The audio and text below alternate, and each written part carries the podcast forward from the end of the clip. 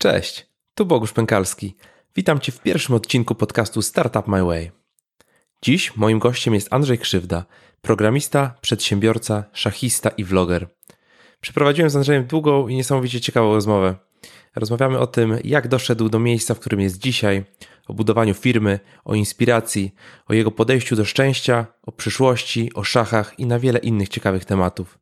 Linki do rzeczy, o których wspominamy, znajdziesz w notatkach do tego odcinka pod adresem startupmyway.com ukośnik 1, tak jak pierwszy odcinek podcastu.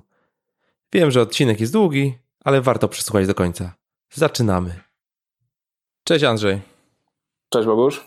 Dzięki za przyjęcie zaproszenia do tego wyjątkowego pierwszego odcinka mojego podcastu. Wiesz, to jest dla mnie zaszczyt. Pierwszy odcinek jest zawsze bardzo ważny. Kibicuję Ci, życzę Ci, żeby ten podcast się jak najlepiej udał. Także bardzo dziękuję za zaproszenie. Za kilka lat będziemy wspominać, jak już wiesz. E, dobra, słuchaj. Dzięki, dzięki za przyjście. E, I jakbyś mógł powiedzieć kilka słów o sobie, kim jesteś, e, czym się teraz zajmujesz? Jestem programistą, który działa też na styku z biznesem dosyć mocno, czyli prowadzę firmę programistyczną. Jest nas 15 osób w firmie. Mm, programowanie jest moją główną pasją. Wokoło tego wszystko się kręci w moim życiu profesjonalnym. E, oczywiście mam dużo obowiązków wokoło biznesu, ale które też z czasem bardzo polubiałem, więc rozkręcanie firmy. Teraz firma ma już 11 lat prawie. E, marketing, sprzedaż, e, PR, takie rzeczy. Chcąc, nie chcąc, nauczyłem się i nawet polubiałem. Mm, ostatnio jestem trochę vlogerem nawet, co samego mnie zaskakuje. E, staram się tak jakby publikować takie treści, które mogą być interesujące dla ludzi z moich kręgów, czyli dla programistów pewnie szczególnie, albo dla przedsiębiorców. Mm, I ogólnie poza programowaniem też bardzo interesuję się szachami, to teraz moja pasja. E, prywatnie mam dwójkę dzieci, wspaniałą żonę i żyjemy sobie spokojnie na wsi pod lasem. Gratulacje, brzmi jak naprawdę e, fajne życie. Ale mm, na początku może cofnijmy się e, ładnych parę lat do tyłu. E, jak wyglądała twoja początek twojej przygody z komputerami? E, czy od dziecka siedziałeś w programowaniu, czy dopiero na studiach e, zacząłeś się tym interesować?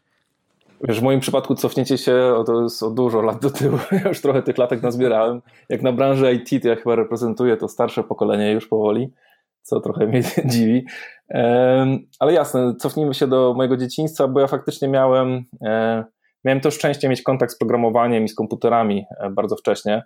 I ja jeszcze początek szkoły podstawowej to powiedzmy to był czas, jak to się mówi, komuny u nas. I sam jestem zaskoczony, ale wtedy już e, dwie, znaczy w mojej okolicy było prowadzone kółko programistyczne i to było szokujące. Znaczy do dzisiaj mnie to szokuje, bo nawet nie wiem, czy dzisiaj jest takie kółko prowadzone, E, mój ojciec kupił mi komputer, znaczy mi mojemu bratu kupił komputer Atari 800XE, którego oczywiście kompletnie nie rozumieliśmy, poza tym, że mm, wciskaliśmy z karteczki ciąg przycisków, żeby uruchomić gry z kasety magnetofonowej i tak to działało. No ale tato miał rację, że chciał, żebyśmy ten komputer też wykorzystywali trochę sensowniej, więc wysłał nas na kółko programistyczne, w którym przeklepywaliśmy programy w, Basicu właśnie na Atari. I kompletnie nic z tego nie rozumiałem, i, ale powiedzmy, że takie pierwsze ziarno zostało za, zasiane wtedy E, I to kółko współprowadził zresztą nauczyciel z mojej szkoły podstawowej i ten nauczyciel e, w taki sposób e, pośredni też mnie zaraził do komputerów i, i programowania, bo kiedy organizował turnieje szachowe, ja od, od dzieciaka uwielbiałem szachy, to do kojarzeń, kto ma z kim grać, używał programu, który sam napisał i napisał go na komputerze ZX Spectrum, który podłączał do telewizora w sali klasowej, znaczy w klasie szkolnej i, i tego używaliśmy. I to było dla mnie fascynujące. Też kompletnie nic nie rozumiałem, co się dzieje, ale E, ale ten kontakt miałem wtedy, więc to wszystko było bardzo pomocne. Mm, aczkolwiek faktycznie jakby zacząłem rozumieć programowanie, to bardzo późno, w sensie takim, że zacząłem coś programować dosyć świadomie, to było już bardzo późno, to właściwie to było na studiach, nie? to wcześniej to były tylko takie bardziej fajne mm -hmm, doświadczenia mm -hmm. wokoło tego, ale to nie było faktyczne programowanie. Jasne.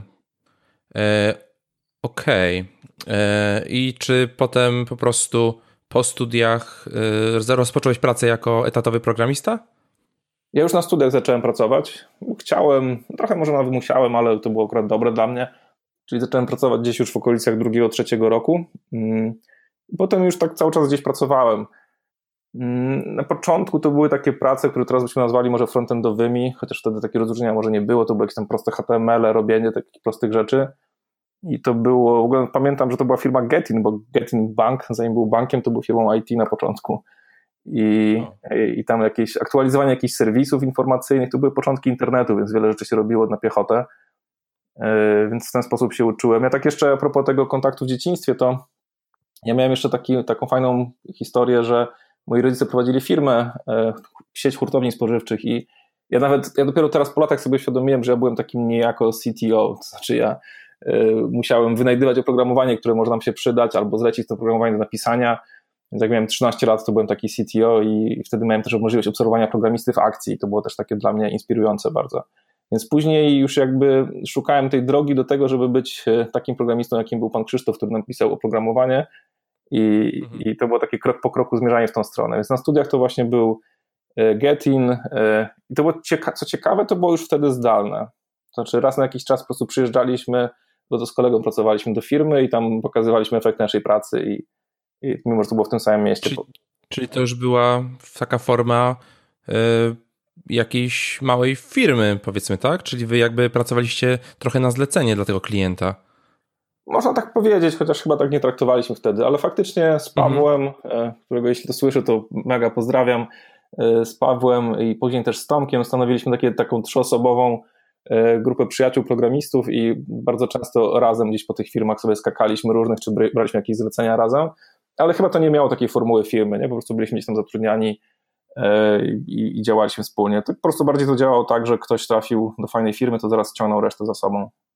Czyli te korzenie pracy zdalnej jakby już się zaczynają w tych pierwszych twoich, e, pierwszych twoich, pierwszej twojej pracy na dobrą sprawę, tak? Tak, tak. Znaczy, teraz można taką, taką dobudować do tego tą historię, że to wtedy się zaczęło. Wtedy mhm. oczywiście no tak. nie miałem pojęcia, że to tak się potoczy. E, ja tych firm jeszcze takich w cudzysłowie normalnych na etat to jeszcze miałem po drodze trochę. E, pracowałem w firmie, właściwie w tej najwcześniejszej fazie firmy Work Service w Polsce, taka firma no, działająca w rekrutacji e, i w pośrednictwie pracy. Mm, tam zbudowaliśmy fajny system. Potem pracowałem w Siemensie, w Monachium, gdzie miałem bardziej taką, to się nazywało, formalnie to byłem workstudent, czyli taki student, praktykant. Pracowałem w takim dziale, można powiedzieć, że badawczym, gdzie faktycznie robiłem taki research, nie miałem pojęcia, że to będzie możliwe. E, a później to był Siemens we Wrocławiu, e, już taka powiedzmy normalna korporacja, e, a później miałem jeszcze wyjazd do taki prawie dwa lata do Londynu i tam to było, to było ciekawe doświadczenie, bo pracowałem tam dwa lata prawie i dużo się tam nauczyłem. Okej, okay, a jakby czy pamiętasz taki moment, kiedy przyszło ci do głowy, że może by już nie pracować dla kogoś, może by zacząć budować swój team i zacząć po prostu budować, budować własną firmę?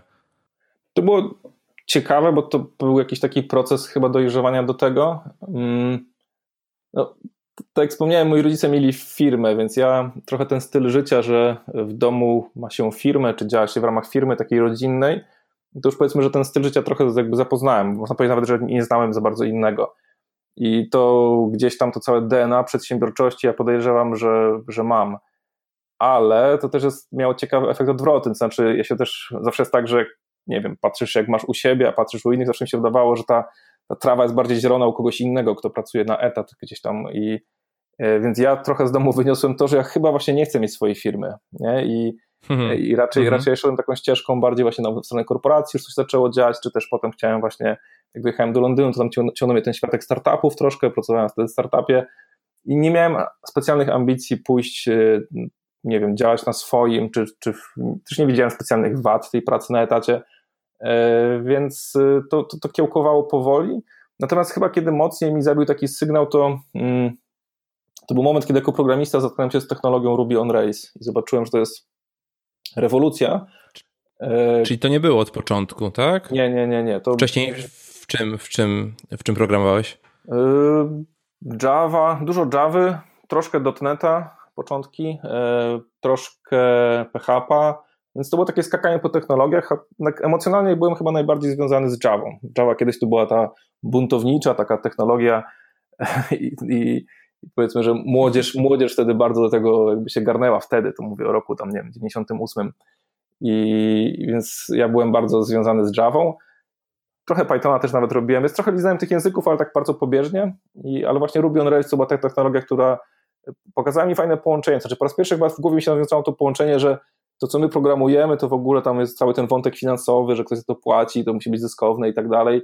Gdzieś to zaczęło mi się lepiej łączyć, tak patrzyłem ten Ruby on Rails i o rany, jak tu szybciej można zarabiać pieniądze. I wtedy pomyślałem, hmm, może tu jest jakiś pomysł na to, tak? Wierzę w tą technologię i mogę to jakoś wykorzystać, ale to też jeszcze chwilę zajęło, zanim ja to przykułem w czyny.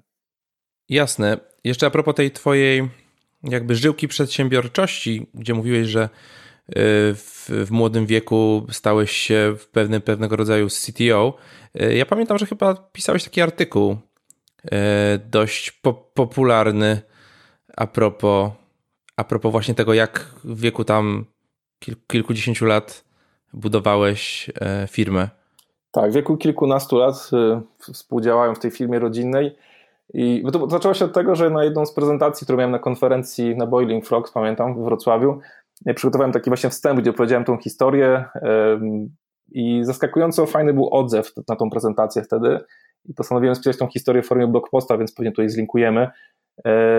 I to była historia taka, że, że właśnie pomagałem rodzicom w firmie, i teraz ja na to patrzę jako olbrzymią szansę, jaką dał mi los i życie, że ja wtedy mogłem to robić. Natomiast jak byłem dzieciakiem, to się ma inną perspektywę i wtedy to nie było dla mnie pozytywne doświadczenie. Znaczy, mi się, mi się tam nic złego nie działo, ale nie za bardzo chciałem się w to angażować i znaczy i tak miałem te obowiązki tam nie aż takie wielkie, bo dosyć przyjemne, bo wiązały się z obsługą komputera, gdzie mogłem grać na tym komputerze i to był no, to jeden z pierwszych pecetów wtedy, E, więc to było fajne. Natomiast tak z perspektywy czasu, to ja właśnie widzę to, że ja w wieku 13 lat byłem CTO całkiem sporej firmy mm, i ode mnie zależało bardzo wiele.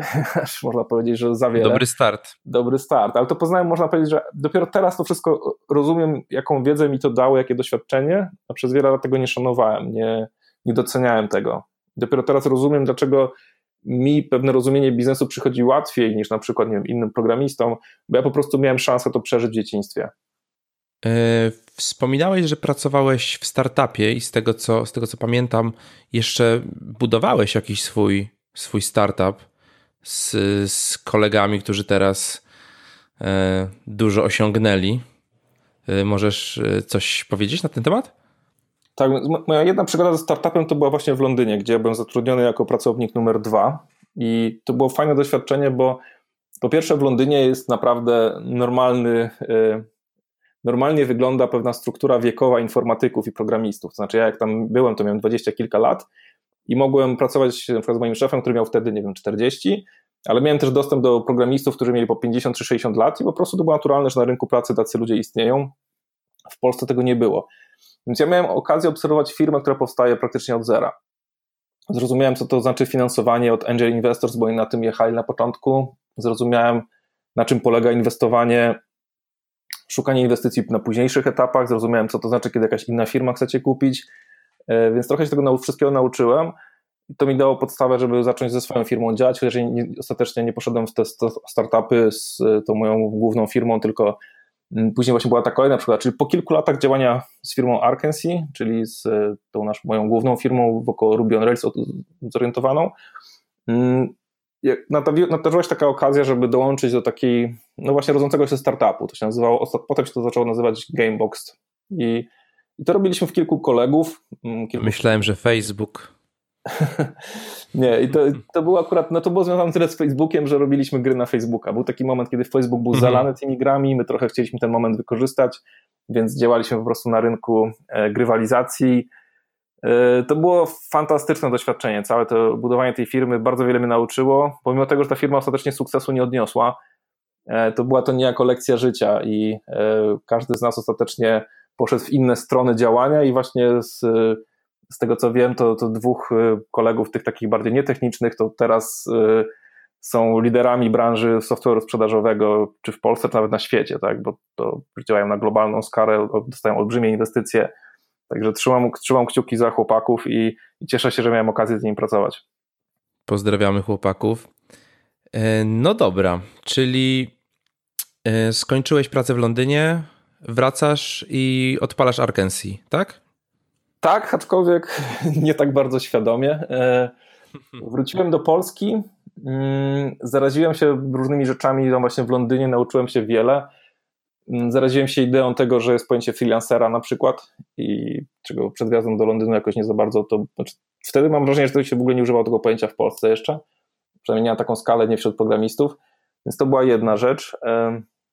Druga rzecz to, że nie, ja wylądowałem e, nie w dużym mieście akurat wtedy i tak nie bardzo była opcja, żeby gdzieś tam pójść do pracy, gdzieś lokalnie, ale chyba nawet tego nie specjalnie rozważałem. Generalnie idea była taka, że będę freelancerem i że postaram się znaleźć zlecenia na zrobienie jakichś ciekawych projektów i będę po prostu realizował projekty dla kogoś. I, i w sumie tak się to zaczęło, nie? To była taka decyzja, przy czym świadoma decyzja to była bardziej o freelancerce. Ja w ogóle nie myślałem, że to się skończy budową firmy. Jasne, czyli zacząłeś jako freelancer i y, a powiedz, jak y, zdobyłeś pierwszego klienta? Bo teraz jakby to jest duży, duża bolączka freelancerów, tak? Że okej, okay, zostaję freelancerem, no dobra, skąd mam wziąć klienta? No, nie, nie powiem, żeby to było super łatwe, ale generalnie ci tacy pierwsi, pierwsi moi klienci to była jednak sieć znajomych nietechnicznych, czyli na przykład y, pierwszy klient to był kolega z szachów, któremu ostatecznie potem zrobiliśmy e, sklep internetowy. Mm, inny klient to był taki kolega, można powiedzieć, że lokalny, tutaj gdzieś, gdzieś się wychowałem, któremu e, po prostu robiliśmy stronę wizytówkę. E, więc ta pierwsi, pierwsi, pierwsi klienci to byli taki, z takiej sieci, powiedzmy, znajomych. Ale już zaraz potem, bo ja zaraz, pierwsza rzecz, jaką zacząłem robić, kiedy poszedłem, powiedzmy, na freelancerkę, to, to bardzo aktywnie zacząłem blogować. Po prostu codziennie właściwie wrzucałem blog posta w temacie Ruby on Rails. I to bardzo szybko zaowocowało dobrym pozycjonowaniem w SEO. Miałem takiego popularnego blog posta Ruby on Rails and Deployment. To wtedy był taki podstawowy problem z Railsami, że ciężko było to deployować. I ten blog post mi przyniósł wiele, wielu klientów y, docelowo. Więc zaczęły się wtedy zlecenia już, bo ci pierwsi, pierwsi klienci to byli z Polski, natomiast później że właśnie był pierwszy był Amerykanin, Potem e, troszkę dzięki tej technologii Ruby on Rails zacząłem się, zacząłem się lansować na blogu, zacząłem, e, zostać, zacząłem być zapraszany na konferencje, gdzie o tym mówiłem.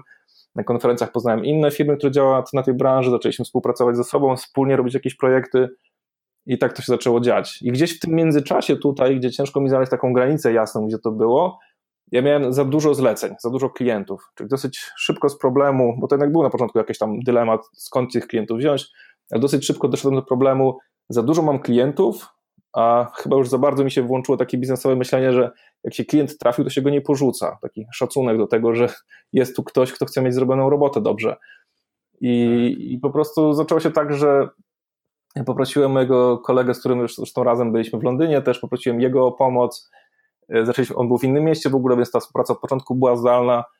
E, potem gdzieś w międzyczasie miałem wykład na swojej uczelni i, i poznałem kolejnego, kolejnego kolegę, który, którego z którym mm, zaczęliśmy współpracę. Co ciekawe, obaj są do dzisiaj w ogóle w Arkansas, a tu mówimy o roku 2007 chyba, czy 2008, e, wow. więc e, mamy fajną, długą współpracę i, i potem już tak się potoczyło jakoś, ale na przykład sama nazwa też się nie pojawiła od razu, myśmy tak działali pod takim szyldem niejasnym, po prostu Andrzej Krzywda chyba to było.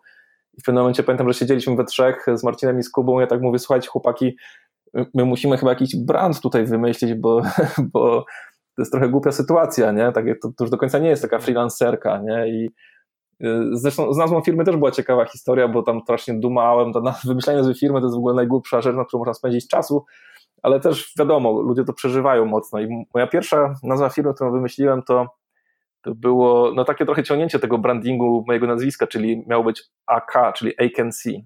Agency, bez, bez tego R. Mm. I, i nawet byłem zadowolony z tej nazwy, takie połączenie agencja, AK, że zostało takie to moje te inicjały, chociaż to, to sobie bez sensu z tymi inicjałami to było. E, I wtedy miałem właśnie klienta ze Stanów, z Las Vegas i on i powiedziałem mu, że, wy, że, mamy tak, że mam taką nazwę i że chyba tak to nazwę. A on mi mówi, że nie, że w ogóle nie nazywaj tego tak, bo będziesz to wymawiał. Ache, agency, ache to jest ból po angielsku, nie? E, tak no tak. mówi headache, nie? czy coś takiego, no to jest, to jest ból. Tak, tak. I w ogóle o tym nie pomyślałem. Nie? I... Współpraca może rodzić ból tak, tak, z nami. Tak. A klient już nas trochę znał, jakby wiedział jakby powoli, jakie nasze tam, nie wiem, wartościami kierują i on, i on wymyślił nam nazwę i w ogóle nie tylko ją wymyślił, co od razu kupił mi domenę i podarował mi ją w prezencie, e, wymyślił Arkansas trochę z tym takim symbolem arki, nie? To miał być z tym związane, taki ratunek i tak dalej. po prostu dodał R. Dodał R, ale nadał taką symbolikę, która my jej nie używamy jakoś mocno, ale gdzieś ona istnieje tam, nawet jak mamy logo Arkansas, tam jest jakąś to Azję, tylko taką falu, taka falująca jest trochę, więc trochę jest ten taki symbol arki gdzieś w tym wszystkim. Chociaż to nie chodzi o religijne nawiązania, ale takie powiedzmy, e, jest jakaś w naszej działalności, jest pewnego rodzaju misyjność, pewnego rodzaju wizja, więc chyba spoko. No tak. No, powiem ci, że ciekawa historia. Nigdy się nie zastanawiałem nad pochodzeniem nazwy waszej firmy i w sumie w sumie to na dobrą sprawę faktycznie jest to mm, w sumie jakby zrobiłeś e, to w dobrej kolejności, tak? Najpierw pozyskałeś klientów, najpierw zacząłeś budować już na, na takim bez, bez brandingu, tak? A potem e, jakby nie jest to, nie jest to tak najważniejsza rzecz na samym początku. Także, także tutaj fajnie, fajnie to rozwiązałeś. E, a powiedz mi, poza wymyśleniem nazwy, co było najtrudniejsze, jak zaczynaliście?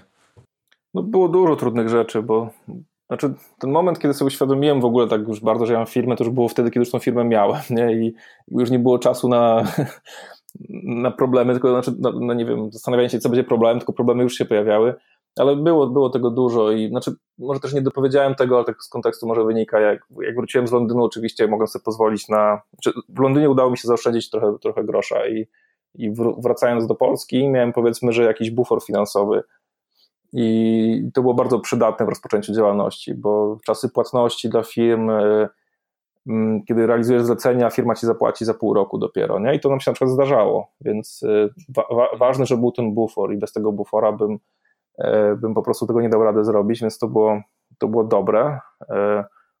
I jakby obawy o cash flow były chyba podstawowymi obawami. To, to do tego podchodziłem tak bardzo jednak konserwatywnie, że jak nie miałem coś pieniędzy, to nie kombinowałem, tylko szliśmy po, po prostu najmniejszym koszcie, jakim się dało na samym początku.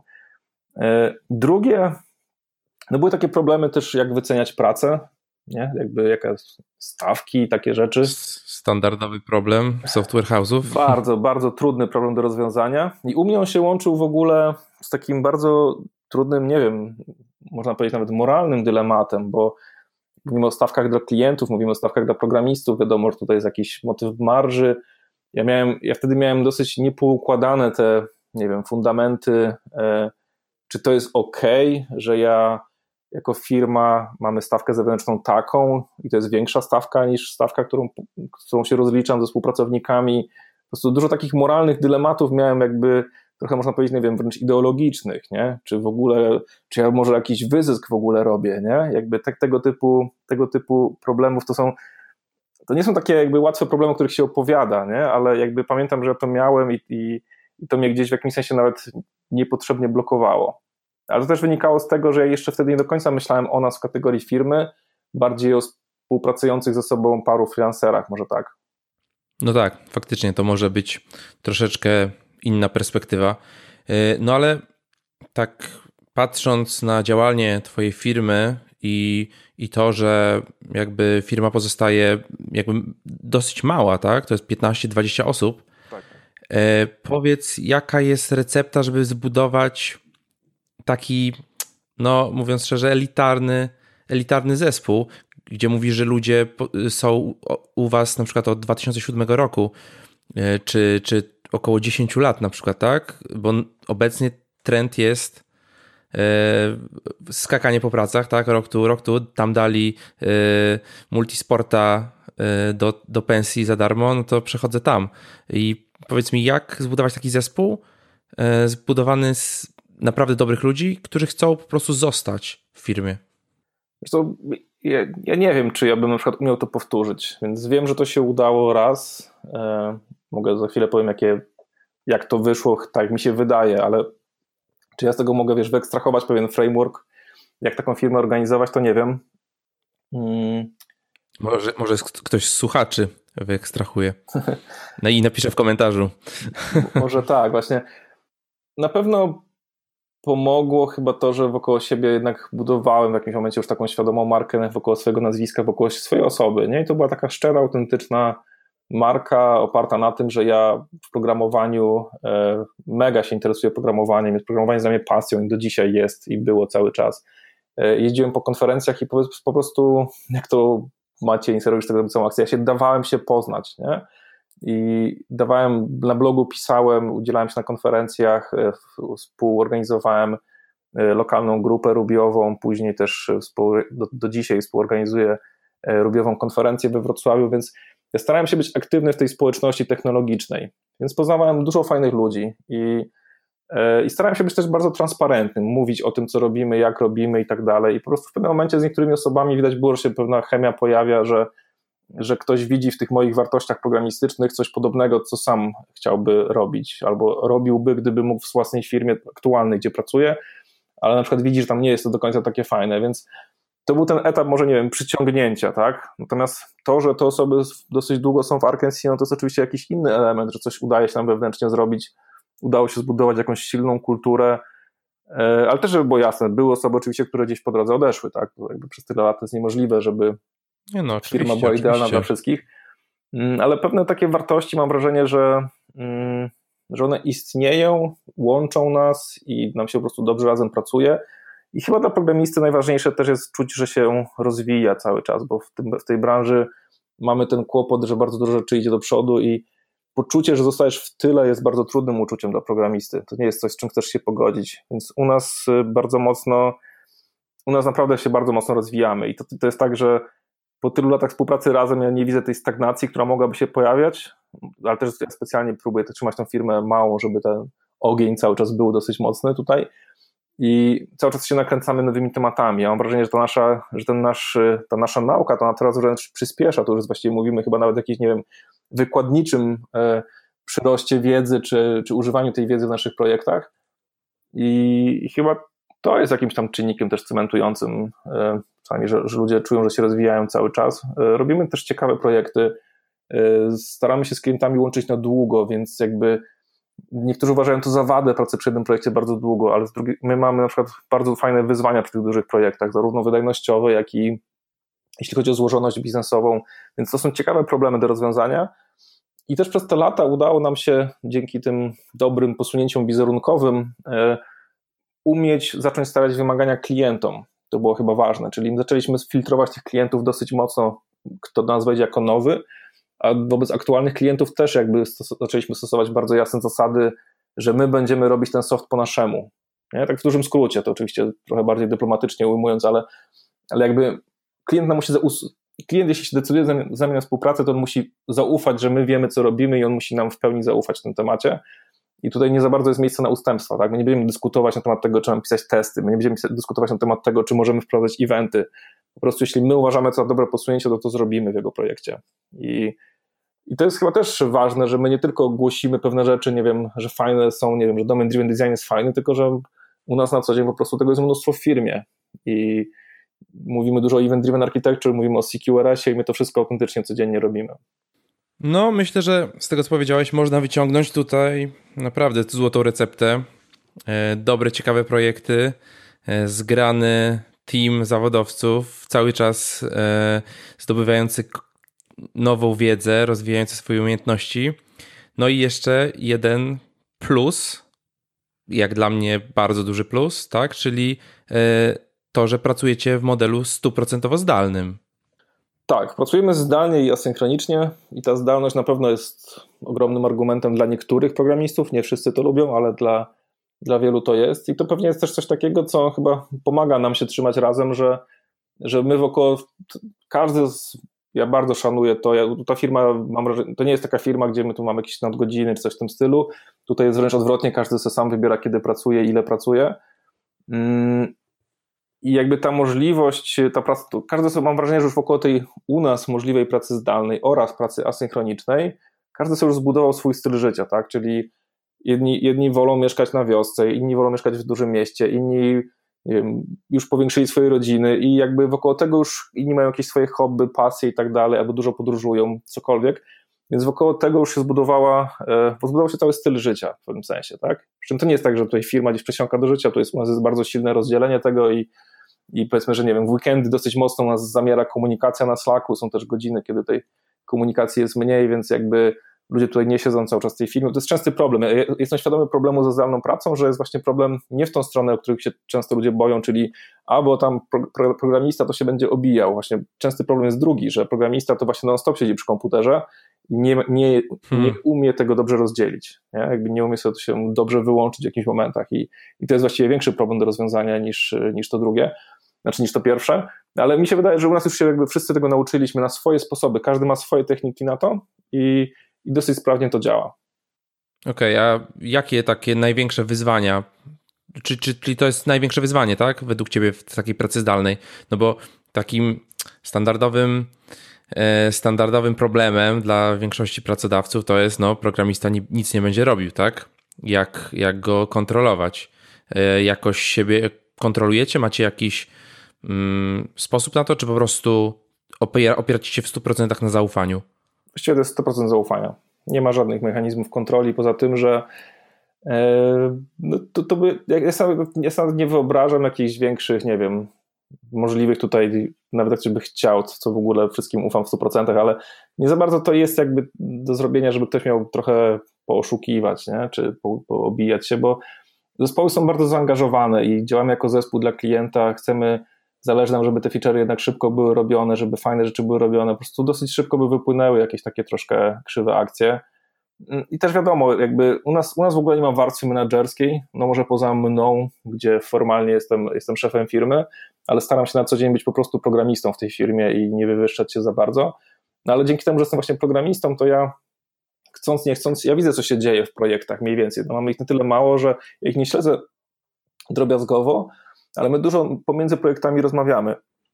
No i jak jest jakiś problem, to to jest bardziej traktowane jako problem, żeby komuś pomóc go rozwiązać, nie? I E, I znowu ktoś czasami może utknąć i może być percepcja, że on na przykład chwilowo nic nie robi, ale to prawie zawsze jest problem nie, że on się chce obijać, tylko to jest problem, on gdzieś utknął na poziomie jakiegoś problemu programistycznego ciekawego. To jest dla nas wyzwanie, więc pomóżmy, wszyscy się zaangażujmy, zastanówmy się, co z tym zrobić, w sensie takim po prostu rozwiązania programistycznego.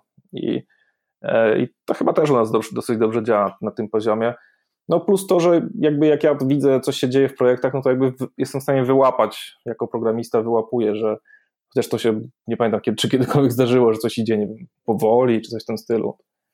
No trudno, nie, nie, nie wiem, czy może jakieś, może nie mam świadomości, co w naszym systemie jest tu zaimplementowane, że tego się nie da, ale mam wrażenie, że to jest trudno do zrobienia.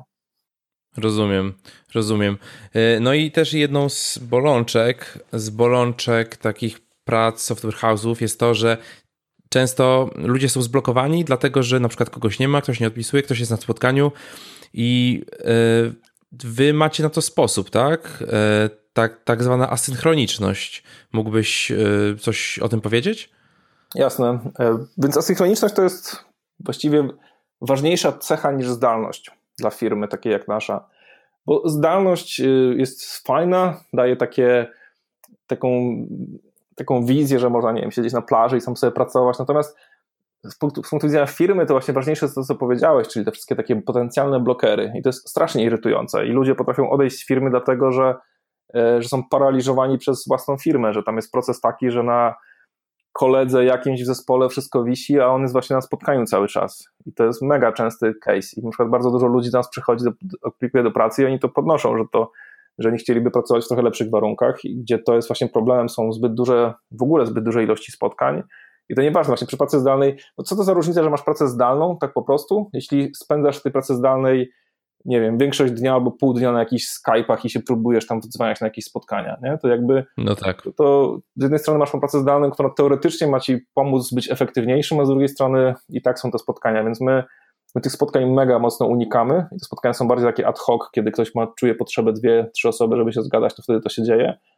Mm, i najważniejsze jest też to, że u nas nie ma takich blokerów na poziomie, że tylko, nie wiem, Tomek zna ten moduł, nie? czy tylko Kuba potrafi zrobić tamto. Bardzo, one się oczywiście czasami zdarzają, ale bardzo ich unikamy, tych sytuacji. Generalnie wszyscy potrafi, powinni w projekcie potrafić zrobić wszystko. Taka jest nasza specyfika projektów. Mamy full stack programistów, więc jakby każdy wszystko powinien ogarnąć i z czasem przy takich wieloletnich projektach wszystkiego się już tam nauczyć. I to działa, to znaczy tak, to, to działa w ten sposób, że można rozpocząć pracę i w ogóle nie, nawet nie przywitać się na Slacku, w ogóle te przywitania są też takie u nas dosyć luźno traktowane. Generalnie możesz się nie odezwać przez cały dzień, na koniec rzucić parę komitów i wszystko jest w porządku, bo, bo widać, że twoja praca poszła do przodu. Niektórzy są bardziej rozgadani, u nas ten Slack jest powiedzmy dosyć aktywny, niektórzy mniej. Mm, każdy sobie organizuje ten swój dzień pracy tak, jak on sobie chce. U mnie na przykład wygląda tak, że jest kilka krótkich sesji pracy. E, nie, nie, nie siedzę przykład 8 godzin ciurkiem, tylko wybieram sobie godzinę teraz kodowania albo dwie godziny kodowania, potem nie wiem, idę na rower albo, albo chwilę spędzę z rodziną. I widzę, że każdy po swojemu to sobie organizuje, więc u nas to są te. I też u każdego widzę, że też się to zmienia. Na przykład e, jedna osoba dzisiaj pracuje w takim trybie, ale za miesiąc przełącza się na inny tryb, bo na przykład rano wcześniej wstaje teraz więc i to, i to, u nas jakby w ogóle nie musi być, nie wiem, z nikim uzgadniane. To dla mnie wręcz takie. Dla mnie to by było wręcz taka napaść na prywatność, że ja mam komuś mówić, że on ma zaczynać o 10 rano czy o 9 rano. To jest, to jest wybór tej osoby. Nie? Okej, okay, no brzmi, brzmi rewelacyjnie. Y, rekrutujecie w ogóle jeszcze, czy już jest team zamknięty? No to jest ciekawa kwestia, dosyć dobre pytanie i trudne pytanie.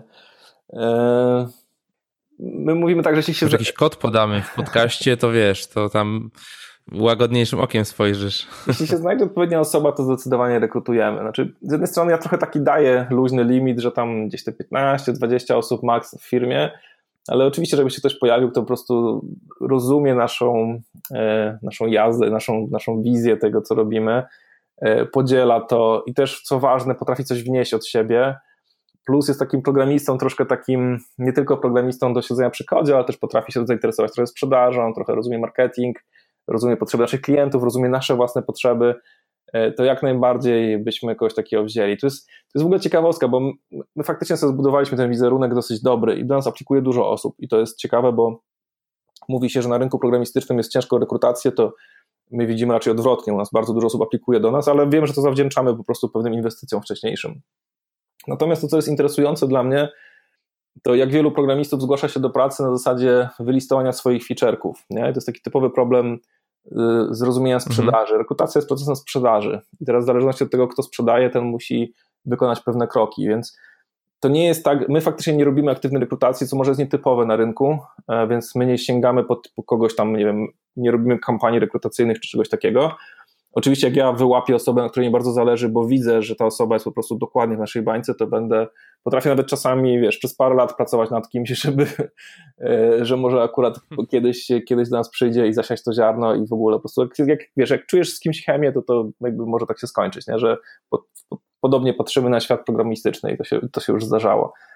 E, ale aha, zmierzałem do tego, że właśnie jak już się pojawi na przykład programista, który do nas aplikuje i potrafi nam nie tylko feature'ki swoje wymienić typu znam Ruby od pięciu lat, ale potrafi na przykład włożyć trochę wysiłku.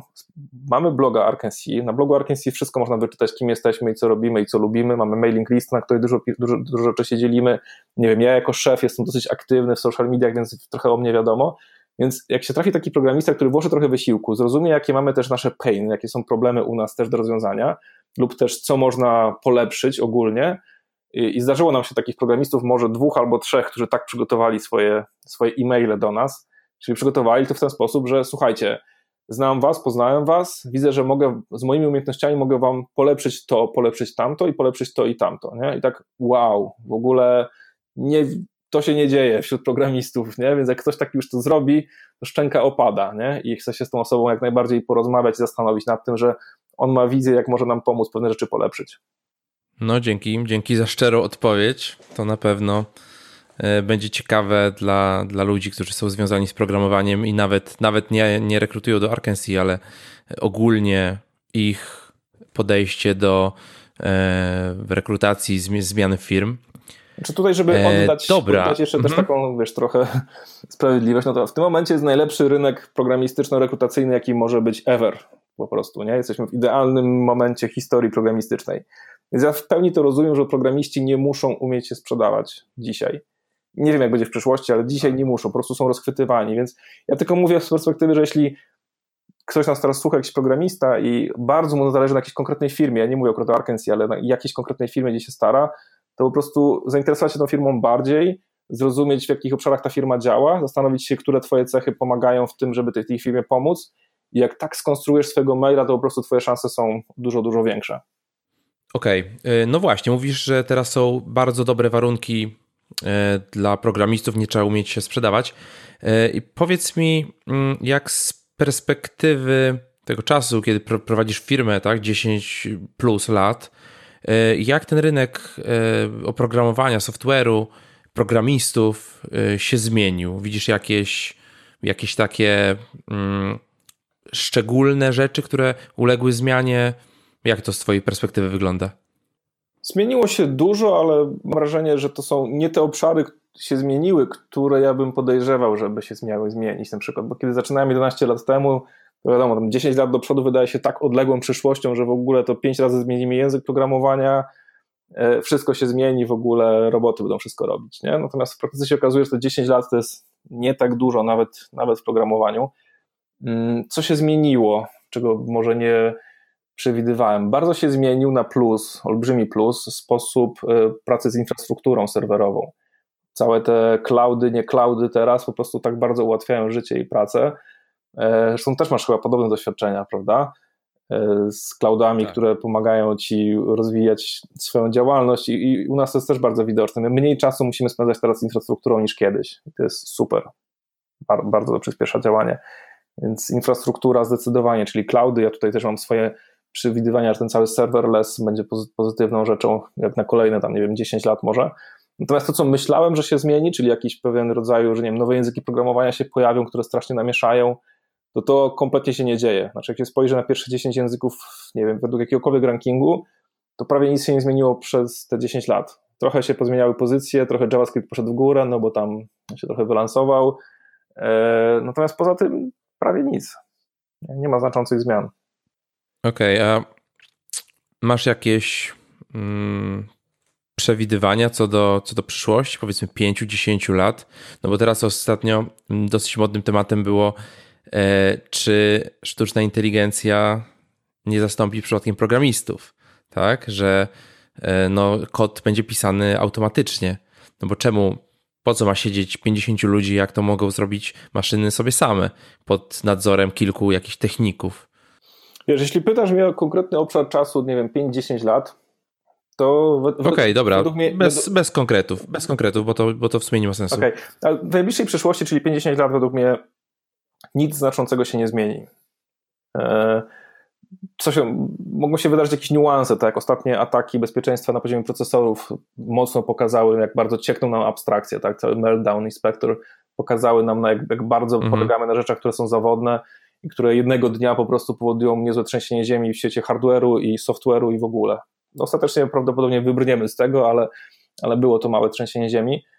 Mm, jeśli chodzi o wpływ sztucznej inteligencji, ja sobie rok temu narzuciłem taki cel, że zrobię prezentację na ten temat, więc mega mocno przysiadłem do tematu, sprawdziłem, co dzisiaj już istnieje na rynku, jeśli chodzi o narzędzia, które mogą w sposób sztucznej inteligencji nam wspomagać. Więc tych takich narzędzi wspomagających pracę programisty, e, za pomocą na przykład e, tych wszystkich machine learningów, to będziemy widzieć coraz lepsze rzeczy, aczkolwiek one będą jednak takim wspomagaczem programisty, nie, w żadnym wypadku nie, miał, nie, nie zmierzające jeszcze do zastąpienia. Jeśli chodzi o daleką przyszłość, to owszem, są takie obszary, gdzie ja przewiduję, że coś się będzie zmieniało. Znaczy, to co widać już teraz, cały ten obszar infra, deploymentu, on jeszcze bardziej będzie automatyzowany, może nawet jakieś sztuczna inteligencja będzie sama nam wyliczać, czy potrzebujemy jakieś tam tyle serwerów, czy, czy tyle, a to są proste rzeczy, więc to jest w miarę oczywiste.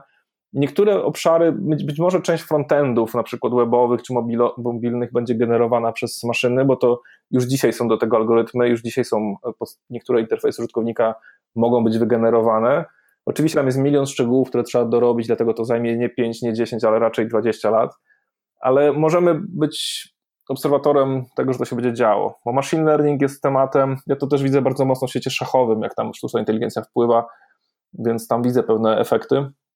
Jeśli chodzi, o świat, chodzi o świat programowania, to, yy, to tam, gdzie jest po prostu dużo próbek danych, na których się maszyna może nauczyć, to tam może mieć sens, yy, że maszyna zacznie coś sama robić, czyli pytanie, czy GitHub albo, nie wiem, Stack Overflow osiągnie taką masę krytyczną przykładowych kodów dobrych, żeby z tego się mogła maszyna uczyć, bo jeśli nie, a dzisiaj to jeszcze jest takie trochę niejasne, no to te maszyny się po prostu będą miały za mało próbek, żeby się miały z czego uczyć. Nie? Więc jeśli mówimy przynajmniej o machine learningu, jeśli chodzi o jakieś tam inne algorytmy sztucznej inteligencji, no to Mm, nie wiem, jakie algorytmy ewolucyjne mogą, mogą być stosowane i tam to nie jest jakaś przyszłość, żeby zaimplementować ślepy strzał jakiejś funkcjonalności, a następnie iterować ewolucyjnie i zobaczyć, który program wyewoluuje, czy tam kod źródłowy do tego, co chciał, co chciał klient. I tutaj trochę bym obstawiał, znaczy trochę te algorytmy ewolucyjne, genetyczne, one mogą, e, one mogą pójść w tą stronę, Są pewne badania w tym temacie prowadzone, ale tu mówimy o skali bardzo odległej. 20-30 lat to minimum. I jednak to programowanie jest dosyć złożone i też jakby nie, nie obawiam się specjalnie o rolę programistów w tym wszystkim, szczególnie nie takich zaawansowanych programistów, którzy umieją złożone systemy opanować, dlatego bardziej bym się może martwił na frontendzie, programistów frontendowych, ale takich, nie wiem, gdzie są złożone systemy na backendzie, no to tutaj jednak y, sztuczna inteligencja nawet jak nas trochę mm, nas wspomoże, ja wolę to patrzeć pozytywnie, że nas wspomoże, to i tak zawsze będzie mnóstwo nowych ról się pojawi, gdzie programiści ze swoimi umiejętnościami y, nadal będą właściwie programować. A co myślisz o tym, e, że, no bo ogólnie rzecz biorąc, w budowie oprogramowania jest do tej pory dosyć duża samowolka, tak? Każdy robi na dobrą sprawę jak chce. Czy działa, czy nie działa. Wielkie systemy za miliony, grube miliony złotych czy dolarów y, mają jakieś krytyczne, podstawowe błędy. Czy myślisz, że dojdzie do takiej sytuacji, że no, wydarzy się coś złego, tak, i będzie to spowodowane błędem, błędami w jakimś oprogramowaniu, no i e, rządy zaczną regulować jakby pracę programistów, takie jak powiedzmy są regulowane na przykład budowy, tak, że e, jakby przekroczymy ten, ten moment, że no, błąd jednego programisty może zaważyć na w życiu lub śmierci dziesiątek albo setek osób. To się wydarzy. To znaczy, te katastrofy się wydarzą, to jest smutne, ale tak będzie. Mm, rządy będą miały pokusę, żeby nas poregulować. Nie wiem, czy się tej pokusie będziemy w stanie oprzeć i czy będziemy w ogóle, czy to w ogóle będzie negocjowalne jakoś mocno. Mm, no ja uważam, że te regulacje niewiele wniosą. Nie, nie za bardzo wierzę w moc takich e, regulacji, że ktoś na papierze będzie ustawą zniesie katastrofy, to się, to się raczej nie uda. Mm, ale jakby liczę na to, że jako mm, społeczność programistów będziemy wobec siebie wymagający bardziej, wobec siebie zdyscyplinowani. E, my wciąż jesteśmy świeżą jednak branżą i ciągle nie do końca wszyscy się zgadzają z tym, co to znaczy programować dobrze. To jest problem. I oczywiście ja mogę się wymądrzać, że, ja, że mi się wydaje, że ja wiem, ale przyjdzie ktoś inny, on powie, nie, nie, zasady Andrzeja to wcale do niczego nie prowadzą, ja mam tu inne zasady, mi się po prostu między sobą możemy nie dogadać. I trochę tak jest na poziomie e, świata programowania, że my się kłócimy, jakieś rzeczy typu, nie wiem, czy Ruby jest lepszy niż PHP, czy Ruby jest lepszy niż Java, czy Java jest lepsza niż C Sharp. I, I to są takie rzeczy, że tam się teoretycznie nie zgadzamy na poziomie jakichś szczegółów. Poza tym są całe takie zasady programowania typu, nie wiem, jak tam, czy używać domain-driven design, czy używać event-driven architectures. To są takie rzeczy, które ja na przykład uważam, że są pozytywne dla dużych systemów, ale ktoś przyjdzie i powie, nie, nie, nie, bo tylko i wyłącznie wystarczą nam, że będziemy robić, nie wiem, statyczne typy i immutable data i w ogóle będziemy używać Haskella i to nam do wszystkiego wystarcza. Czyli mamy pewne niezrozumienie na różnych poziomach nie? i, i w, w ramach samego naszej, wiesz, naszej branży możemy się po prostu nie dogadać tutaj. Także ja mimo wszystko jestem znowu raczej dobrej myśli, bo po prostu jest nas bardzo ciężko będzie nas uregulować. Nie wiem, co by to miało znaczyć. Prawdopodobnie byłaby to regulacja taka. Będzie bunt. Będzie raczej duży bunt. No. Bunt programistów. I tu za dużo, biznes jest wszystko za bardzo zaangażowany i biznes raczej się obroni w tym wszystkim. Nie? Jednak IT biznesem stoi, a nie regulacją rządową. I, I czy biznes na to pozwoli, no to właśnie miałbym wątpliwości. I takie regulacje to nie wiem, jakby miały wyglądać, to, że mamy wszyscy używać Java, czy że mamy wszyscy używać .NETA, no po prostu nie wiem. Ja jeśli bo zwykle regulacje też się dzieją, jak tam wnikniemy, tak, może taka teoria spiskowa, ale bardzo często się dzieje na, na potrzeby jakiegoś lobby, który tak naprawdę coś tam chce ostatecznie wcisnąć swojego, nie? I, i nie wiem, na szczęście w IT mamy tak rozproszony ten rynek programistyczny, że tutaj za mała jest przewaga kogoś, kto by mógł powiedzieć, no to teraz wszyscy będziemy tego używać, albo takich technik, po prostu jest za duży rozrzut. Więc to się może nie udać. No chyba, żeby kazali, chyba żeby kazali programować wszystkim w Ruby, to wszyscy by na twojego bloga weszli nagle. No, poś, poświęciłbym uważaj, żeby ci serwery nie padły. Poświęciłbym ten swój egoizm na to, żeby lepiej tak się nie działo i żadnych takich regulacji nam nie potrzeba chyba. No właśnie, a tak yy, powiedzmy, że ok, regulacji nie ma, katastrofy nie ma, albo była, już jesteśmy, jesteśmy dalej. Yy, maszyny częściowo nas już zastąpiły. Yy, no i na dobrą sprawę nie ma tak dużo pracy już, tak? No i na przykład ty E, czy, czy, czy jacyś inni programiści, czy, czy, czy ogólnie ludzie, tak, e, nie muszą już pracować. Mogą pracować, ale, ale nie muszą. E, I po prostu maszyny pracują na nas.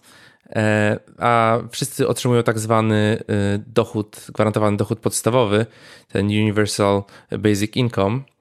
I jak myślisz, jak taki scenariusz, który de facto jest, prawdopod- jest mocno prawdopodobny według mnie. E, jak myślisz, jak, czy taki scenariusz spowoduje, że ludzie na przykład zaczną e, rozwijać się jakby swoje osoby, podróżować, uczyć się, czy raczej będzie totalny chaos, depresja i raczej no nie skończy się to najlepiej? Hmm, to jest skomplikowane pytanie. E, trochę też wchodzimy na jakby takie mm, tematy, nie wiem, już ustrojowe, czy nie wiem, kwestie redystrybucji i tak dalej. E, ja wiem, że dzieją się te eksperymenty z tym Universal Basic Income. Mm, może to jest dobry kierunek, na przykład zamiast tego aktualnie bardzo rozbudowanych różnych świadczeń, systemu świadczeń socjalnych w różnych krajach i jeśli miałby to w ten sposób uprościć ten problem, to spoko.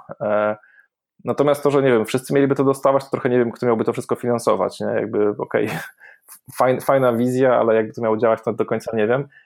Mm, ja mam wrażenie, że też nie dojdziemy do, do takiego momentu, nie wiem, jakiejś takiej katastrofy. Znaczy, ja jestem bardzo optymistycznie nastawiony do przyszłości i, i ja, to, to nie jest takie chyba na hura, tylko że po prostu ja, na ile rozumiem historię, to co się dzieje teraz, to świat w ostatnich nam dekadach cały czas nam się bardzo bogaci i bogaci. To nie jest tak, że świat biednieje, świat się bogaci, ludzie się bogacą cały czas, więc e, ja nie wiem, nie jest jakieś trochę wymyślanie tego problemu z tym, z tymi całym systemem powszechnych tam, nie wiem, opłat i tego, że nas maszyny zastąpią. Maszyny nam po prostu pomagają to bogactwo generować większe i większe. Ja wiem, że jest teoria, że to bogactwo tam jest tylko gromadzone przez tych największych ludzi na świecie i to oni wszystko tam gdzieś zbierają, ale mi się wydaje, że to jak się popatrzy na świat, nie wiem, jak bardzo Chiny poszły do przodu, jak u nich widać to, ile, jak się ten kraj bogaci i co to u nich oznacza w praktyce, no to nie wiem, ja tutaj jestem dobrej myśli bazując na tych przykładach, więc trochę myślę, że tego problemu nie będziemy mieć, nie? Że, to, że trzeba takie systemy wprowadzać. Myślę, że jesteśmy do tego dosyć odlegli. Yy, Okej, okay, tak w ogólnym, w ogólnym rozumieniu się zgadzam, yy, ale na przykład yy, weźmy tutaj kwestię samochodów autonomicznych, tak? I setek tysięcy kierowców, no bo to jest realne, tak? Że no, kwestia regulacji prawnych na dobrą sprawę, e, że samochody, taksówki, ciężarówki, dostawy, przewozy, to będzie realizowane przez samochody autonomiczne.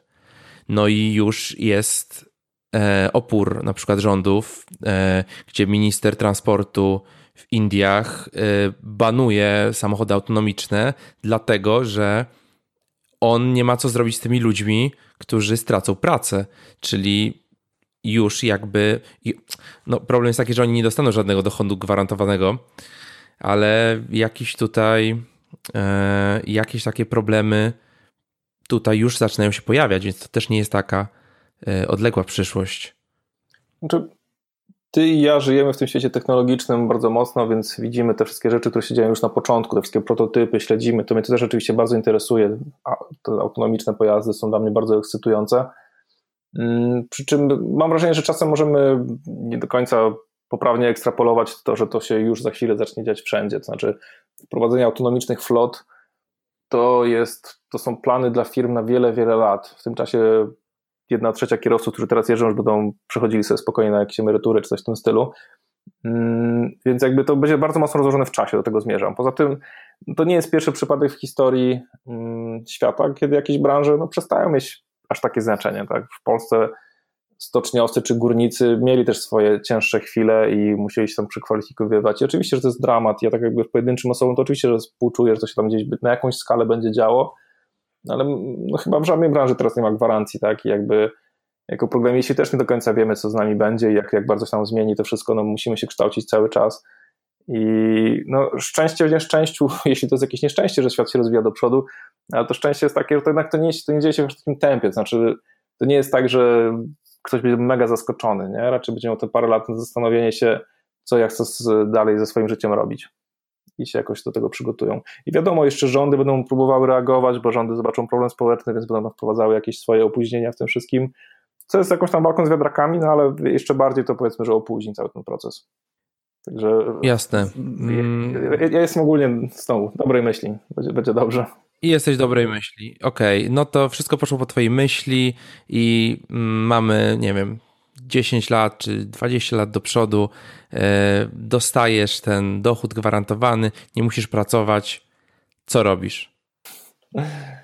Oj, e, ja, ja lubię to, co. Siadasz feature'ka nowego robić? Tak, tak. w systemie? Tak, bo ja po prostu to lubię. Nie? I ja, ja lubię być aktywny e, wiesz, umysłowo w tych różnych rzeczach, które robię. To, to, co robię, to nie robię na siłę, nie robię tego za karę, nie robię tego tylko dlatego, że muszę zarabiać pieniądze. Więc to rzeczy, które teraz robię, robię dlatego, że to lubię. I z klientami, jakich lubię, i z ludźmi, których lubię. I, i to są bardzo pozytywne, bardzo sympatyczne doświadczenia, więc jakby ja trochę bym nie chciał tej przyszłości, tej takiej, wiesz, i, i, takiej idylicznej emerytury wczesnej, że teraz już mogę wszystko i nie muszę nic robić. Jakby to jest takie życie bez celu wtedy, nie? I to nie jest życie, które mnie pociąga specjalnie.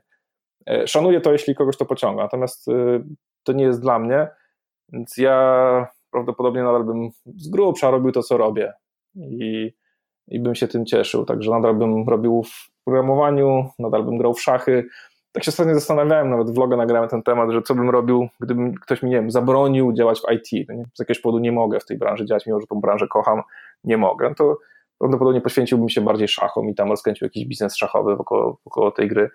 Więc y, i tak bym działał, nie? Lubię, lubię tworzyć rzeczy, mam taki wewnętrzny pociąg do tego, żeby coś działać, coś tworzyć, iść do przodu, mam jakąś wizję i, e, i lubię tą wizją zarażać innych ludzi, lubię działać w jakimś zespole, więc trochę ta, taka idea, że teraz już nikt nic nie musi i wszyscy mają, nie wiem, kasę na to, żeby leżeć sobie na hamakach na Filipinach, e, to nie jest zamiast tak atrakcyjna wizja. Absurdalnie, jak, jak to brzmi, tak może, może to nie, dla niektórych to brzmi dziwnie, ale to nie jest jakaś ogromna pokusa. Znaczy, hamaki na Filipinach spoko przez miesiąc, ale wydaje mi się, że potem nuda. Czyli można powiedzieć, że jesteś szczęśliwy. No, jak idziemy w tak abstrakcyjne pojęcia, to yy, wiesz, mam dużo szczęścia po prostu w życiu, i, ale też dużo jakiejś systematycznej pracy, która doprowadziła gdzieś tam. To nie jest tak, że osiągnąłem wszystko, bo ja nie mam jakichś ambicji też ogromnych, znaczy ja nie próbuję być, nie wiem, Elonem Muskiem czy kimś wielkim w ogóle. Ja po prostu się cieszę tymi małymi rzeczami, które osiągnąłem teraz i to mi daje właśnie dużo szczęścia po prostu. Okej, okay, a masz jakąś taką swoją definicję szczęścia? co to, co, co, co to w ogóle jest? Czy, nie wiem, możliwość właśnie e, tej pracy, budowy firmy, czy zdobywania pieniędzy, przekazywania wiedzy, czy, nie wiem, spędzania czasu z rodziną?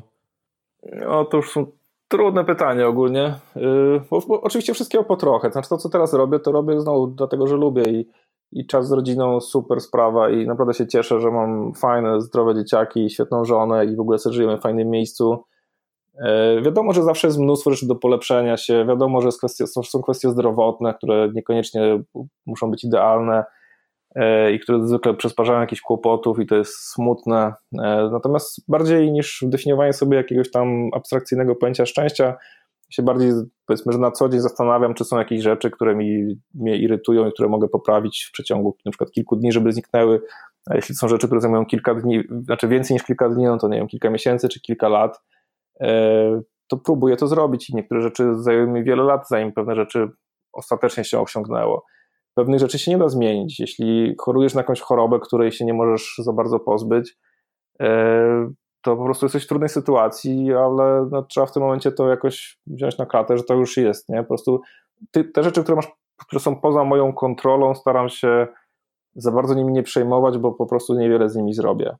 I, no i takich tematów, które są poza moją kontrolą jest trochę. Ja chciałbym, żeby one były może inne, ale no nie będę tego, nie będę się tym aż tak bardzo codziennie przejmował, bo bym tylko się po prostu jakichś e, niepotrzebnych nerwów sobie narobił, nie? A jakby wolę się skoncentrować tam, gdzie mam wpływ na tą sytuację. Tak, to na pewno, na pewno jest ważne, żeby e, no, nie przejmować się, że nie przekładać tak dużej wagi do tego, na co, na co nie mamy wpływu. E, wspomniałeś kilka razy o szachach, tak? Że w, i w dzieciństwie się tym interesowałeś, i, i teraz e, jakby jesteś graczem, e, jeździsz na turnieje i tak dalej. Powiedz mi, czy jest coś w szachach, co pomaga ci w prowadzeniu firmy? Prawie wszystko w szachach jest, więc jest bardzo dużo tych rzeczy i bardzo szachy mi pomagają w firmie i w drugą stronę firma mi pomaga w szachach. Y, szachy mi towarzyszą od dzieciństwa i a szczególnie y, więc ja jako junior szachowy byłem dosyć aktywnym graczem, chociaż zacząłem dosyć późno, właśnie w wieku 13 lat zacząłem grać w szachy tak w klubie. Grałem już od dzieciaka, ale do klubu zapisałem się jak na szachy to bardzo późno. Mm, ale to pozwoliło mi jeszcze tam jakieś minimalne sukcesiki jako junior osiągnąć. Grałem w finałach Mistrzostw Polski kilkukrotnie i co prawda jakiegoś złotego medalu to akurat nie zdobyłem, ale gdzieś tam w takiej szeroko rozumianej czołówce polskiej byłem i potem były studia, praca zawodowa, trochę te szachy były, ale tak troszkę na boku. Teraz od dwóch, trzech lat wróciłem do szachów bardzo aktywnie. E, to też dzięki temu, że, już udało się trochę i biznes, i pracę tak poustawiać, że mogę sobie na to pozwolić częściowo i, i te szachy ćwiczę, faktycznie jeżdżę na turnieje i dużo nam mi. Natomiast co, co w szachy, jak w szachy mi pomagają w prowadzeniu firmy, to w szachach jest strategia i taktyka. Strategia to jest umiejętność definiowania planów y, trochę dalej i też definiowania y, takich planów alternatywnych. A co będzie, jak nie będzie dobrze na przykład, nie? I definiujesz sobie tam różne plany. I tą strategią ogólnie tam podążasz, plus są jakieś tam ogólne przesłanki strategiczne czy pozycyjne, w szachach, które pozwalają ci tam, nie wiem, ocenić, czy aktualna decyzja jest dobra, czy zła. Więc to po prostu idealnie się przekłada na prowadzenie firmy, gdzie ja e, w myśleniu o firmie sięgam bardzo daleko i jakby to nie jest tam, że sobie myślę, co będzie firmie za rok. Ja myślę, co będzie za 5 lat, za 10 i za 50 lat. Więc to jest, e, ta strategia istnieje. To nie znaczy, że to jest ślepo otrzymany się plan, to jest ciągle, pod, pod, pozycja się ciągle zmienia, tak jak na szachach, więc trzeba to zmieniać.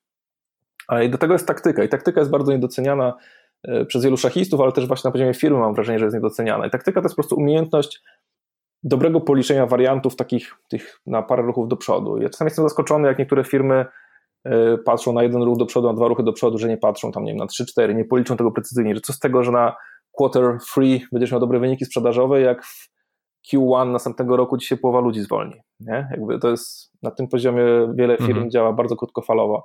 Po prostu nie umieją precyzyjnie liczyć, albo nie wiem, nie opłaca im się precyzyjnie liczyć. I w szachach też to jest widoczne. To, liczenie wariantów wymaga pewnego rodzaju zaangażowania umysłowego bardzo mocnego.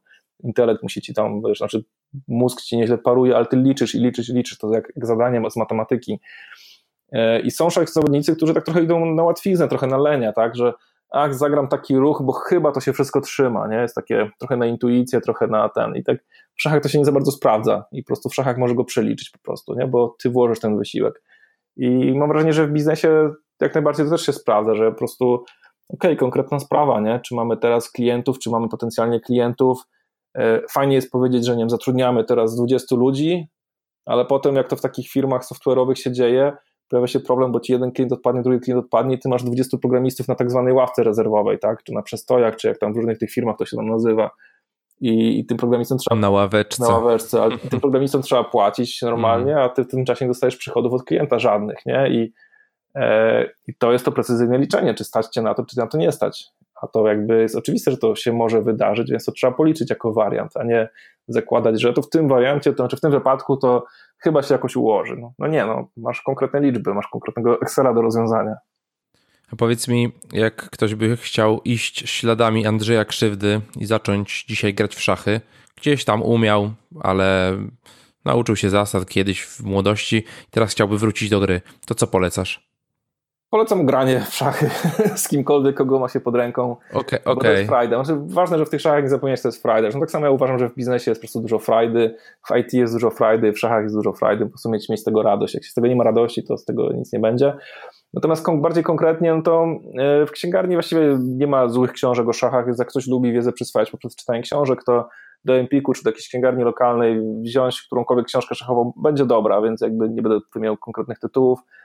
E, wiadomo, jesteśmy teraz tutaj w branży IT, więc serwisy, jakie polecę, to jest e, chess.com, e, gdzie zresztą współtworzył to Polak, o czym mało kto wie, a to jest największy gigant szachowy w tym momencie, chess.com. Tam jest bardzo dużo, bardzo dużo materiałów edukacyjnych, mm, bardzo dużo filmów, tam jest też taki moment, motyw, że można sobie grać po prostu z ludźmi, więc to, to polecam.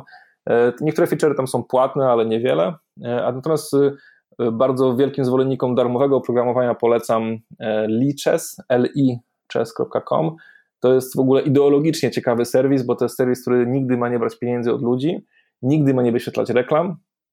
Wręcz tam jest jakaś taka ideologia, którą bym porównał, nie wiem, do jakiegoś manifestu komunistycznego, z takim rozumieniu pozytywnym, to znaczy koleś, który to prowadzi, jest szefem tego, jest taki Francuz, polecam tam sobie obejrzeć nawet też jakieś wywiady z nim, bo koleś sobie jeździ po świecie i programuje ten serwer, znaczy ten serwis szachowy i faktycznie featurekami oni już dogonili gigantów. I tutaj te giganty mają problem, bo są jakby, liczes jest nie do kupienia, nie do przepłacenia, po prostu nie wiadomo jak się dobrać do takiego konkurenta, nie? I e, jest tam wiele ideologii w tym, co liczes robi, jednocześnie świetny klient na mobile, bardzo wielu ludzi grających w szachy, to darmowość przyciąga, kodzik napisany w skali, więc e, niektórych to może też przyciągnąć, e, to oczywiście frontendy na fajnych JavaScriptach, więc na poziomie kodu też to można to wszystko podpatrzeć i oczywiście wszystko jest totalnie, wszystko jest open source'owe, nie? można tego używać sobie do woli. Więc yy, w sieci IT też. Jeszcze raz, jak to, jak to się nazywa? Na pewno zalinkujemy. Lichess, L-I. Lichess, Lichess, okej. Okay. Fajnie. Dobra, to już wiadomo, gdzie, gdzie iść, e, grać w szachy. A powiedz mi e, troszeczkę o inspiracjach i motywacjach, bo widać, że jesteś taką osobą, która no jakby dużo wnosi, ma dużo energii, jest pełna optymizmu. Y, na pewno, na pewno są jakieś rzeczy, które cię motywują, inspirują. Y, najpierw chciałem cię zapytać o, o żebyś wymienił dwie książki, które może nie najbardziej na świecie cię zainspirowały, ale może w ostatnim okresie albo kiedyś w życiu, y, które miały na ciebie duży wpływ, taki inspirujący, motywujący. Na pewno był taki moment w życiu, kiedy e, Tim Ferris i 4-Hour Workweek mnie, na mnie mocno wpłynął. Chyba już pewnie wszyscy tą książkę przeczytali, ale to, to, to muszę to wspomnieć, bo mhm. już dzisiaj... W Biedronce ostatnio była. tak, to już jest poziom ciekawy, ale to dobrze, nie? Może... Natomiast ja, ja już nie podzielam tych, e, tych, tych nie wiem, tej wizji życia czy świata, jaką tam Tim Ferriss zaprezentował, chociaż był moment właśnie, nie wiem, jakiś tam 12 lat temu, kiedy to mną bardzo mocno wstrząsnęło, że koleś mi opisuje świat, gdzie można pracować 4 godziny w tygodniu i, i tam są bardzo ciekawe i konkretne wskazówki, które wtedy przynajmniej były bardzo aktualne i sensowne. E, ja tam po przetrawieniu tego wieloletnim ostatecznie tak przed chwilą gdzieś w innym wątku to obgadaliśmy, że nie za bardzo chciałbym sobie tą pracę jakoś mocno zmniejszać, więc to nie jest moim celem jakoś tam za mocno, ale na pewno była to książka bardzo inspirująca i wpływająca na moje życie. E, Tim Ferris się też trochę z tego wycofuje, e, że to nie chodzi o to, że on pracuje, wszyscy go pytają, e, ty naprawdę pracujesz 4 godziny w tygodniu tylko? Tak. I on tak, się mocno tak. z tego wycofuje. Znaczy, Tim Ferris mam wrażenie, że jako człowiek też bardzo mocno dojrzał, takie jest moje odczucie, bo tam czasami go śledzę, już nie tak mocno, ale czasami go śledzę i on poszedł w takie strony bardzo fajne, wręcz powiedziałbym nawet takie uduchowione troszeczkę, i, i miło się go słucha. Natomiast jakby miał powiedzieć, ja właściwie tego Tim Ferrisa z dzisiaj to już w ogóle nie łączę z tą książką, nie? Faktycznie jest jakby to, to, to, znaczy, to nie jest tak, że on mocno chyba, chyba się z tym nie zgadza. Może faktycznie ludzie nadinterpretowali to, co on tam napisał, e, ale w ogóle ten dzisiejszy jego przekaz jest taki dużo głębszy, dużo dojrzalszy, mam takie wrażenie, i fajniejszy. Ale tam ta książka, to wciąż jest klasyka, to wciąż warto przeczytać. Okej, okay, a masz e, jakąś drugą książkę jeszcze? Tak, druga książka to jest chyba mniej znana, szczególnie w Polsce, tak mi się wydaje przynajmniej. E, I ona się wiąże z tym, że mm, kiedy zacząłem działać w biznesie, tak, jeśli tak taki szum, szumnie to określę, e, to miałem sporo problemów, to, to o czym rozmawialiśmy na początku. E, z jednej strony jakby wiedziałem, czym jest biznes, ale jakby brakowało mi takich, takiego szerszego spojrzenia, dlaczego ja robię biznes, co to znaczy nie wiem, być przedsiębiorczym, Mm, I, I, miałem sporo z rozterek z tym związanych, również takich, tak jak mówiłem, jakieś takie nawet moralne rozterki i brakowa, brakowało mi czegoś w tym wszystkim. I wtedy właśnie trafiłem na książkę, która, no, muszę przyznać, że bardzo mocno mnie ukształtowała i ta książka e, pomogła mi zbudować taką etykę biznesową, którą do dzisiaj używam, do, do, do, do której się poruszam. I ta książka pomogła mi się odnaleźć w tych realiach jakby i nadać też większe znaczenie temu, co, co robię, co robimy jako firma i tej wizji. Ta książka nazywa się Atlas Zbuntowany. To jest książka napisana przez taką amerykańską pisarkę Ayn Rand. I to jest taka książka, niby fikcja, opowiada o świecie z, ze Stanów Zjednoczonych w mm, latach chyba tak, nie wiem, 40-50.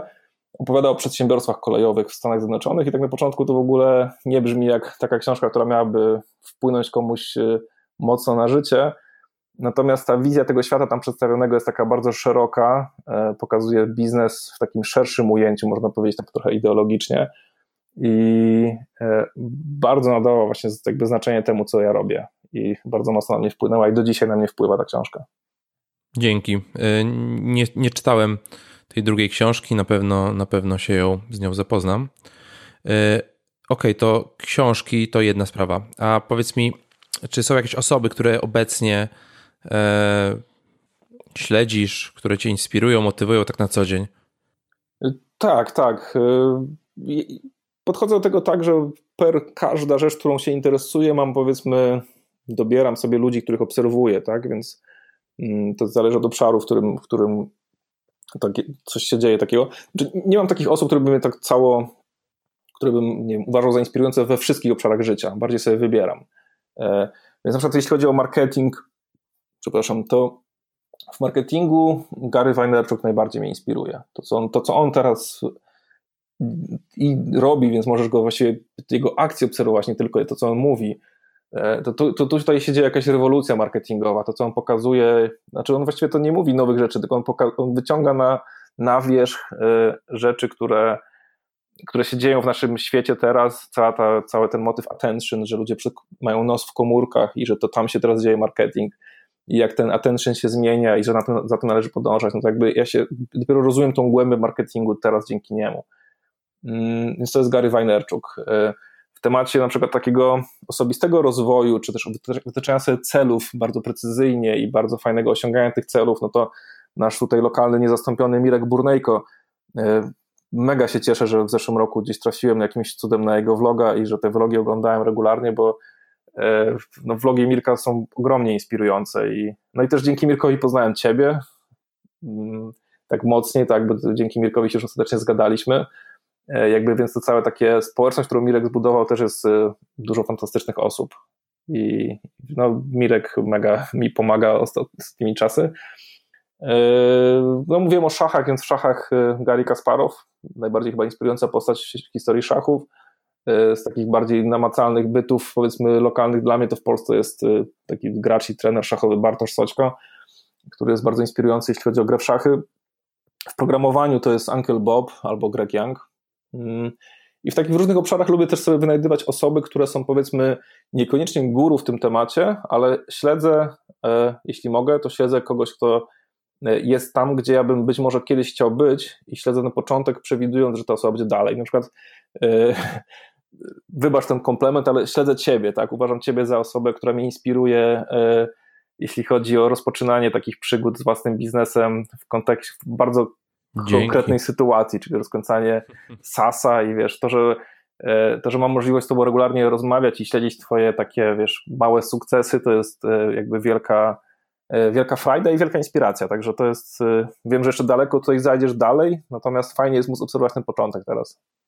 Dzięki, dzięki wielkie. Pozdrawiamy oczywiście wszystkich Garego, który pewnie nie słucha, ale, ale pozdrawiamy Mirka, który może może akurat e, ma nas w tym momencie w słuchawkach, gdzieś tam na Maderze albo w innym kraju, w słonecznej Kalifornii. E, dobra, e, słuchaj, mm, chciałem się ciebie zapytać, czy mógłbyś się z nami podzielić, czy masz coś takiego, w czym nie jesteś dobry, w czym no, co, co robisz, tak, ale, ale wiesz, że jakby nie wychodzi najlepiej E, czy, czy, co sprawia ci trudność? No jest, jest wiele takich rzeczy.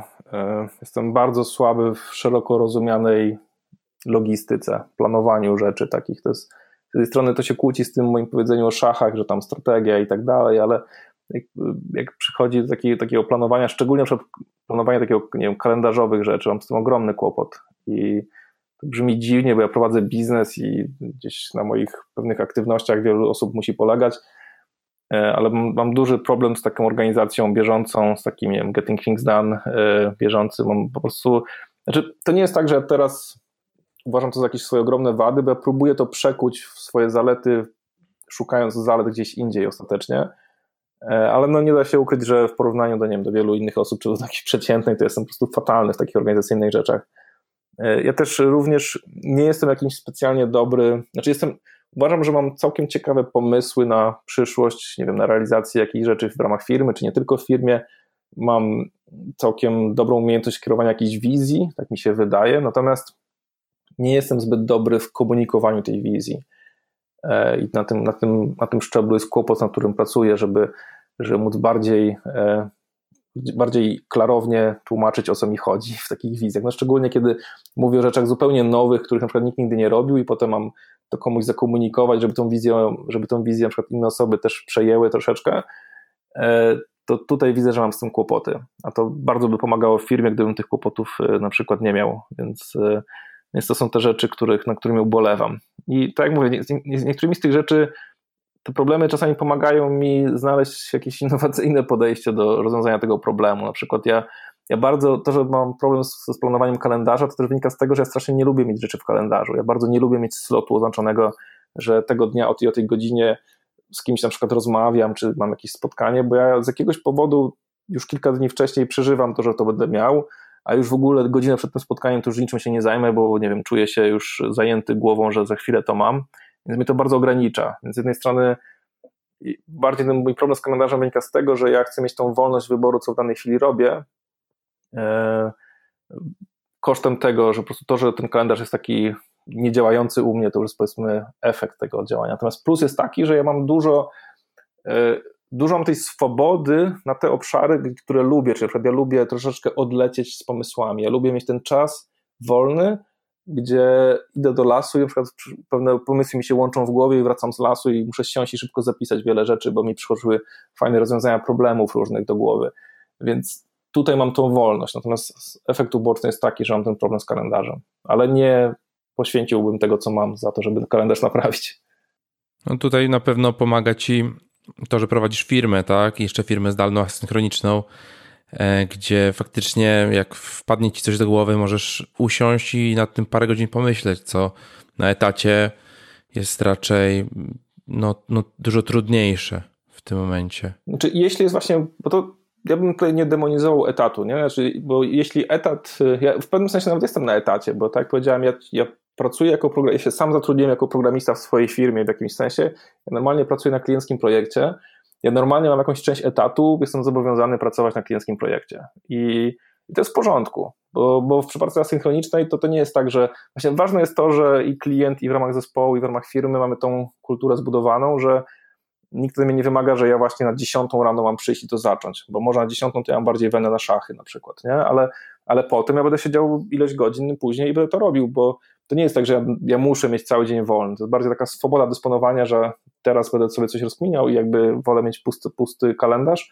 Ale jeśli chodzi o tą pracę programistyczną, to to w ogóle myślę się Friday, e, ale też jakby ja gdzieś to muszę ostatecznie zrobić, nie? Więc e, to jest normalna sytuacja, tak jak wielu ludzi ma normalnie w pracy czy na etat, więc to mnie tutaj nie wyróżnia za bardzo. Ja niby prowadzę biznes, ale ja mam swoje zobowiązania. To nie jest zobowiązanie full time, ale to jest na tyle duże zobowiązanie, że jednak pewne rzeczy muszę wykonywać w ciągu dnia.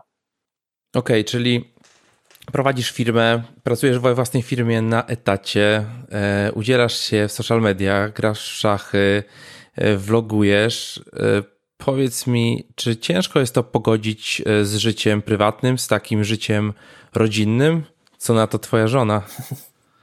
Znaczy, to, to jest tak, że pewnie Gosia tego słucha właśnie też. E, to jest tak, że moment, kiedy że jakby to, to wszystko jest możliwe właśnie dzięki Gosi tak naprawdę e, i dzięki temu, że się fajnie dopasowali. Pozdrawiamy Gosię. Pozdrawiamy oczywiście. E, I to, że się fajnie w wielu miejscach dopełniliśmy. Znaczy to, co ja mówiłem, swoje problemy z logistyką, z kalendarzem, to jest, to jest to miejsce, gdzie Gosia mnie po prostu bardzo wspiera i bardzo mi pomaga i dla niej to jest w ogóle zupełnie naturalne i w ogóle jest to dla niej takie bezproblemowe, coś, co mi zajmuje, w ogóle rzeczy, które mi zajmowały na przykład wcześniej w firmie, bo Gosia pracuje też w firmie tutaj u nas i pomaga, pomaga w wielu takich rzeczach administracyjnych i takich powiedzmy e, i księgowych i no wiele z takich rzeczy w firmie, których ja na przykład jak e, jakby wcześniej robiłem sam I, i, pamiętam, że mi to zajmowało naprawdę jakieś grube godziny, nie wiem, może nawet dziesiątki godzin tygodniowo, nie? Wtedy pracowałem jakieś kosmiczne godziny tygodniowo. E, podczas gdy Gosia potrafi to ogarnąć tam jakimś kosztem, nie wiem, swojej godzinki czy dwóch, nie? Po prostu jej to dużo łatwiej przychodzi. E, więc się dobrze pozupełnialiśmy cechami mm, tutaj.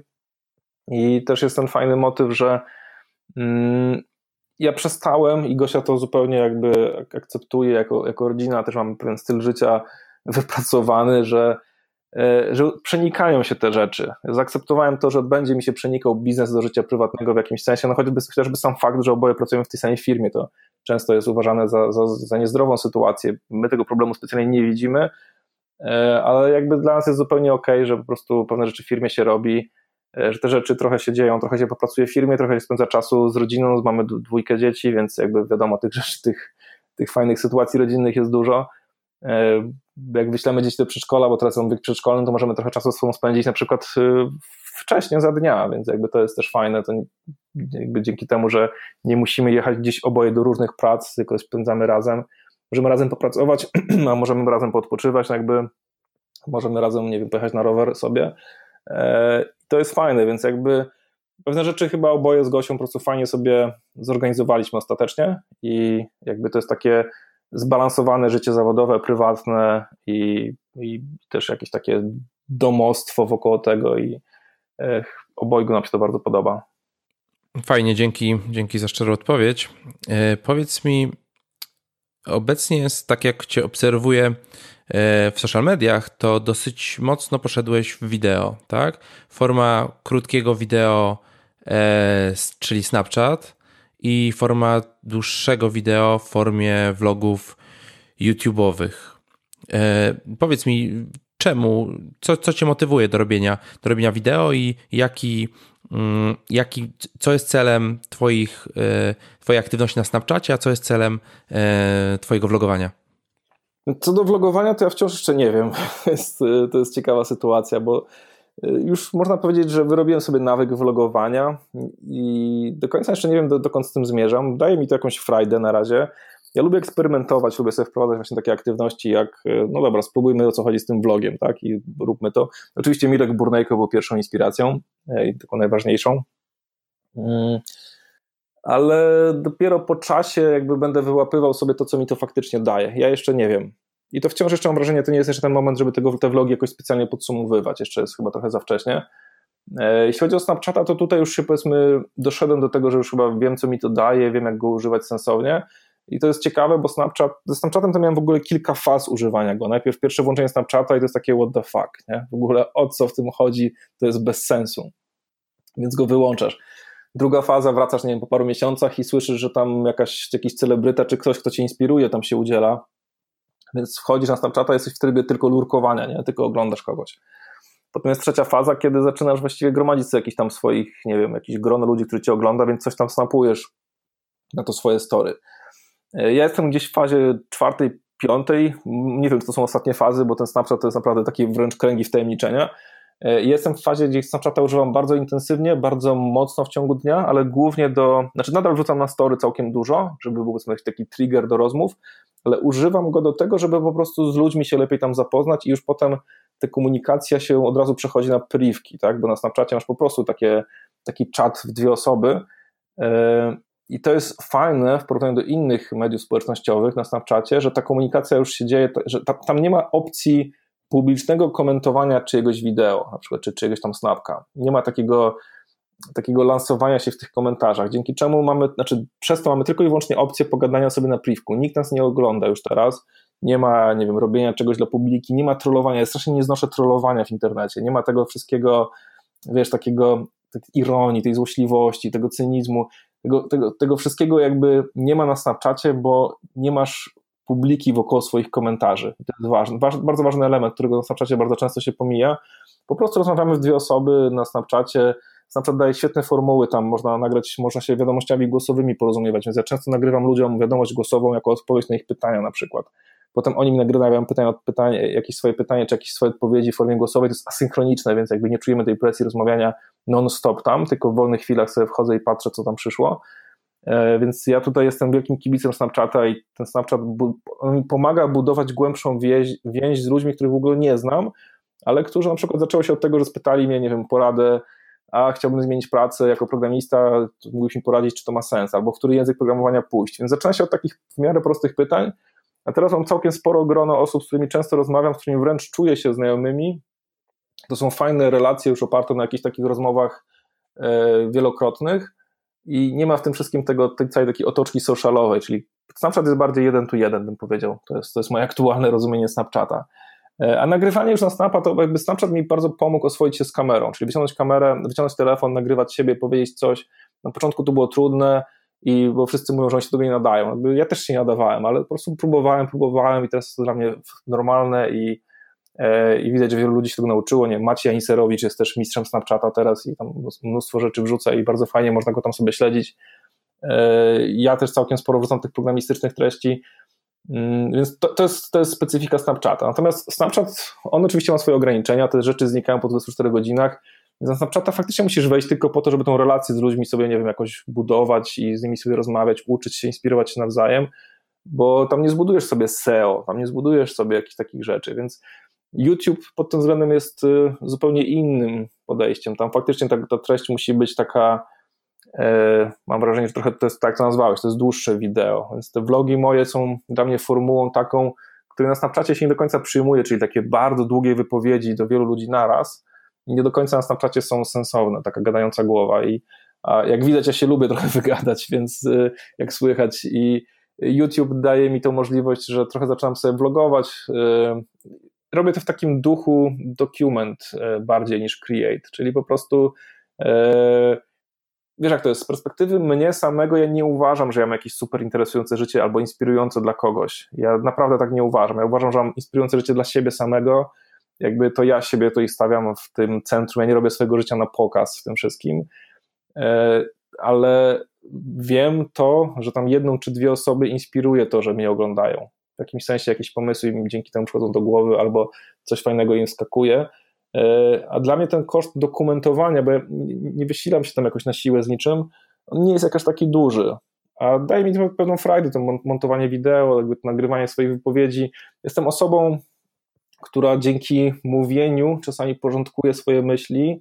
Mam wtedy większą jasność komunikacji, jak już to muszę powiedzieć na głos do ludzi, więc ja trochę tym vlogowaniem, dzięki vlogowaniu to jest taka moja terapia komunikacyjna. Ja mówiłem, że ja mam z tym problem, bo mam i dzięki vlogowaniu ja nadaję myślom trochę bardziej ustrukturyzowany kształt. Na przykład Snapchat mi to tylko potęgował ten chaos komunikacyjny, bo tam e, jest troszkę to inaczej zorganizowane, Natomiast y, właśnie vlogi powodują, że troszkę bardziej mi się to strukturyzuje i to jakby jest taka praca, e, praca nad sobą w jakimś sensie. Natomiast kilka osób to ogląda, co mnie cieszy. Y, mm, to, co też jest inspiracją od Mirka Burnejko, to jest pewnego rodzaju nieprzejmowanie się liczbami, czyli może kiedyś bym bardziej przyjął pod uwagę, że mam, nie wiem, tylko tylu subscriberów, tak by teraz to dla mnie nie ma znaczenia, ale to też jest takie zaakceptowanie, że to, to może zabrzmi egoistycznie jakoś, ale to uważam za pozytywne, że to jest bardziej dla mnie. Jeśli komuś innemu to się przydaje, super, fajnie, natomiast ja tutaj e, nie będę się specjalnie naginał pod publikę, nie? po prostu bardziej to jest dla siebie. Poza tym jest to swego rodzaju taki e, dzienniczek wydarzeń w moim życiu profesjonalnym, bo życia prywatnego za dużo nie pokazuję i, e, i pomaga mi to w jakimś sensie. Rzadko to robię, ale co patrzę, o miesiąc temu to robiłem to i to. To było ciekawe, nie? I mam to w formie wideo zgrane. Ale tutaj myślę, że jakbyś pokazał trochę tego życia rodzinnego, e, wydaje mi się, tak z mojej perspektywy, że to buduje trochę większą więź e, z widzem, że ty dajesz widzowi e, cząstkę jakby swojego życia takiego prywatnego, tak? I on wtedy jest wdzięczny za to przynajmniej tak z mojej perspektywy i też widać u wspomnianego wcześniej Mirka, gdzie on pokazuje tą swoją rodzinę, tak? Tutaj jakby mm, robi się taka forma relacji e, z, no nie tylko z osobą, która siedzi, nie wiem, programuje, robi fajny projekt i to dokumentuje, ale, ale też jakby pokazuje, pokazuje cząstkę siebie i że pokazuje, ja jestem takim przedsiębiorcą, tak, ale tutaj jest moje otoczenie. To, to jakby faktycznie ja też to lubię u Mirka i chyba to pomaga zbudować tą relację, także w pełni masz rację tutaj. Natomiast ja nie wykluczam, że to kiedyś może wprowadzę do vlogów. Ja z tymi vlogami to traktowałem, w ogóle to, że doszedłem do tego etapu z vlogami, że, że już ktoś mnie nazywa vlogerem, to jest dla mnie świeża sprawa zupełnie. Ja nie wiedziałem, że do tego dojdę, jakby tak. E, więc zobaczymy, jak, jak to się dalej potoczy. Nie? Ja, ja podchodzę do tego tak, że ja zacząłem jakoś te vlogi nagrywać, a dopiero teraz może bardziej zastanawiam, jak to robić lepiej, ale znowu, żeby też się nie naginać pod publikę za mocno. Natomiast oczywiście, znaczy z tymi vlogami to jest w ogóle ciekawa rzecz, bo oglądam od niedawna Krzyśka Gonciarza, bo to jest chyba taki uber vloger polski, nie? I ma fantastyczną sztukę montażu i tak dalej, ale tam jest, są ciekawe takie wątki właśnie, takie powiedziałbym z kategorii Black Mirror, zresztą ich ostatni odcinek Black Mirror był dosyć intrygujący, który oni nagrali dla Netflixa, czyli oni, czyli Krzysiek i Kasia i to, tam były ciekawe wątki ujęte, bo tu wchodzimy w taki już taki nowy temat dla wielu ludzi, dla mnie tak samo, czyli taki efekt trochę Big Brothera, nie? To zaczyna się takie podglądactwo. I pytanie, gdzie jest granica tego, jest dla mnie wciąż bez odpowiedzi takiej oczywistej. E, I ciekawy efekt, mam wrażenie, ludzi, którzy oglądają vlogi, w tym ja również, że nam się często wydaje, że my dobrze już znamy osobę, która vloguje, bo na przykład pokazują nam życie prywatne, albo część tego życia prywatnego. Natomiast to właśnie Krzysiek Gonciarz ostatnio powiedział, że E, że jednak te vlogi są reżyserowane, nie? Znaczy to, to tak jest, ci vlogerzy jednak gdzieś tam świadomie pewne rzeczy ci pokazują, a pewne rzeczy ci nie pokazują. Ja tutaj nie mam żadnych zarzutów, że ktoś tam coś ukrywa, tylko że łatwo wpaść w tą pułapkę, że nam się wydaje, że, nam, że kogoś znamy, bo oglądamy jego vlogi. Natomiast prawda jest taka, że te vlogi pokazują, wiesz, jedną tysięczną doby, nie? To jest bardzo mały obszar. E, wspomniałeś o Krzyśku Gonciarzu i Black Mirror. E, nie znam tego tematu. E, możesz coś powiedzieć? Wiesz coś więcej na ten temat? Oni reżyserowali odcinek? No, była bardzo fajna akcja marketingowa przez Netflix zrobiona chyba tydzień temu to było niecały. Bo Black Mirror tam wyszedł, nie wiem kiedy, niecały miesiąc temu chyba. Był mm -hmm, ostatni sezon. Mm -hmm. Akurat nie jestem specjalnym fanem tego sezonu, ale powiedzmy, że warto było obejrzeć. Mamy teraz styczeń 2018 tak. dla tych, co Pozdrawiamy z, przysz z przeszłości. Przyszłość. E, I Netflix bardzo fajną akcję marketingową zrobił, już, że takich influencerów, takich e, celebrytów YouTube'owych tam namówił, żeby nagrali swoje odcinki. I właśnie Gonciarz z Kasią nagrali jeden odcinek, e, to vlogerka NC nagrała jeden odcinek, Martin jakiś tam, nie, nie znam go dobrze, ale nagrał odcinek, który dosyć fajny i jeszcze tam jakaś para vlogerów chyba nagrała jakiś odcinek razem i to chyba mieli nawet dosyć dużą swobodę, jeśli chodzi o reżyser, reżyserię tego, jakby też scenariusz i są całkiem dobre odcinki. Trzeba przyznać, że nawet bym powiedział, że mogą być lepsze niż te z ostatniego sezonu, więc warto obejrzeć. To są cztery odcinki, krótkie, wow. takie 15 chyba 20 minutowe, ale, ale naprawdę fajne. Takie widać, że tam jest lekko to to nie jest taki budżet i nie ta sztuka, co Netflixowa realizacja, ale to i tak jest całkiem niezła. Y, te odcinki są dostępne u nich na vlogach pewnie, tak? Nie na, czy na Netflixie też? Nie wiem, czy na Netflixie są. Na pewno na YouTubach to sobie leży, więc jak tam wpiszesz, to się chyba nazywa po polsku, nie wiem, czarne lusterko, jakoś tak? I... Tak, okej, okay, dobra. To coś widziałem. Podlinkujemy. E, dobra, y, to już zbliżając się już ku końcowi, chciałem Cię jeszcze zapytać, y, rozmawialiśmy o tych dwóch książkach. Skąd ogólnie czerpiesz wiedzę? Czy to są książki, czy raczej forma audio? Wideo, podcasty, blogposty? Mm, wiesz co, chyba z wszystkich po trochę. Książki pewnie najwięcej. Dużo książek staram się czytać, przy czym mam taki tryb czytania książek, że ja niekoniecznie mam cel przeczytania książki od deski do deski, że ogólnie czasami są takie książki, że kupuję w konkretnym celu, że wiem, że w tej książce odpowiedź na jakieś moje pytanie, więc ja będę szukam odpowiedzi na to pytanie plus lekkiego kontekstu, żebym zrozumiał całą narrację, dlaczego jest taka odpowiedź, a nie inna i to mi wystarcza. Nie? Więc jakby przy wielu książkach się ogranicza do przeczytania 20% książki.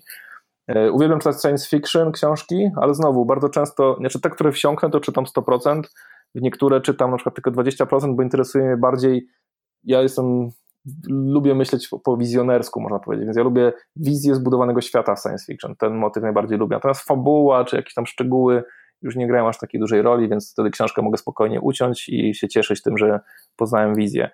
E, dużo Ostatnio dopiero zacząłem dużo oglądać vlogów, wideo w ogóle, na przykład Wajnerczuka zacząłem konsumować jakoś w większej ilości, e, czy Mirka Burnejko. Tak powiedzmy, że taki, że w ciągu dnia to takie moje w cudzysłowie seriale telewizyjne to jest Mirek Burnejko, jak tylko się pojawi, to zawsze oglądam. Wajnerczuka tak dużo treści produkuje, że u niego tam może, nie wiem, co siódma, co siódme wideo. Chociaż jak na przykład byłem chory, to leżałem i oglądałem chyba wszystko, co wrzucał i, i w ten sposób to działało. E, bardzo dużo z blogpostów, no ale to wiadomo, jestem programistą, więc na co dzień siedzę w tych wszystkich blogpostach i tam czerpię z tej wiedzy, którą inni się dzielą i to jest fantastyczne w ogóle, że ludzie się dzielą wiedzą. E, stosunkowo najmniej czerpię wiedzy chyba z audiobooków i podcastów. To wynika z tego, że ta formuła jest dla mnie nie do końca przyjazna, bo ja mało czasu spędzam na przykład nie wiem, w autobusie czy jadąc samochodem, bo ja nie dojeżdżam do pracy, więc naprawdę mało czasu tam spędzam. Ale jak już jestem w samochodzie, na przykład wczoraj jechałem na turniej szachowy do Wrocławia, to jest ode mnie godzina drogi w jedną stronę, godzina z powrotem, to wysłuchałem sobie trzy podcasty szachowe, wywiady z jakimiś znanymi szachistami, bardzo inspirujące rzeczy i to mi dużo dało. E, więc jak już jest wyjazd samochodem, gdzieś to na pewno te podcasty są włączone, chociaż też nie zawsze, bo jak jest wycieczka rodzinna z dziećmi, to to, to jest trochę mniej możliwe. E, wiadomo. wiadomo no. I, ale jakby wiem, że teraz podcasty rosną w sile i, i tak trochę tym też kibicuję, ale dla mnie te podcasty to właśnie mają wciąż jakby za mało mam tych slotów czasowych w ciągu tygodnia na podcasty, bo za mało mam takich sytuacji. Jeszcze na, rower, na rowerze jeszcze jak jeżdżę, też czasami włączę podcasta, chociaż raczej chyba bym częściej muzykę pewnie włączył albo w ogóle w ciszy przez las jechał. E, więc akurat jeszcze podcasty są u mnie niżej.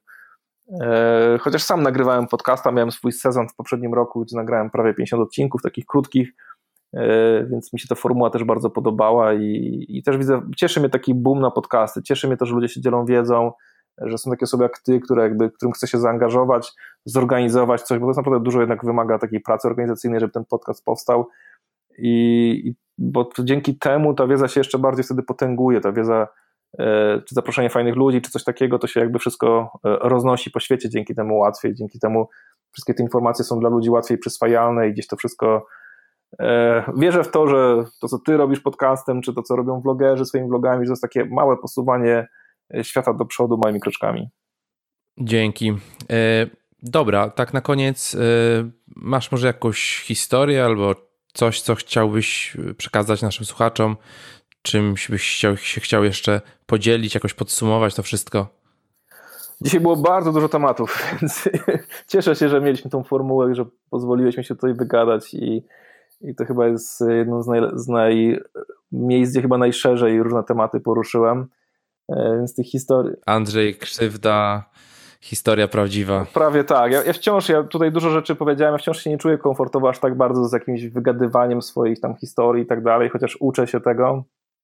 E, może taki przekaz do innych ludzi, to jest taki trochę przekaz, tak jak Mirek Burnejko mówi, e, e, że fajnie jest słuchać ludzi, którzy tam coś fajnego mają do przekazania, żeby się zainspirować i tak dalej, natomiast to też była moja lekcja w życiu na pewno.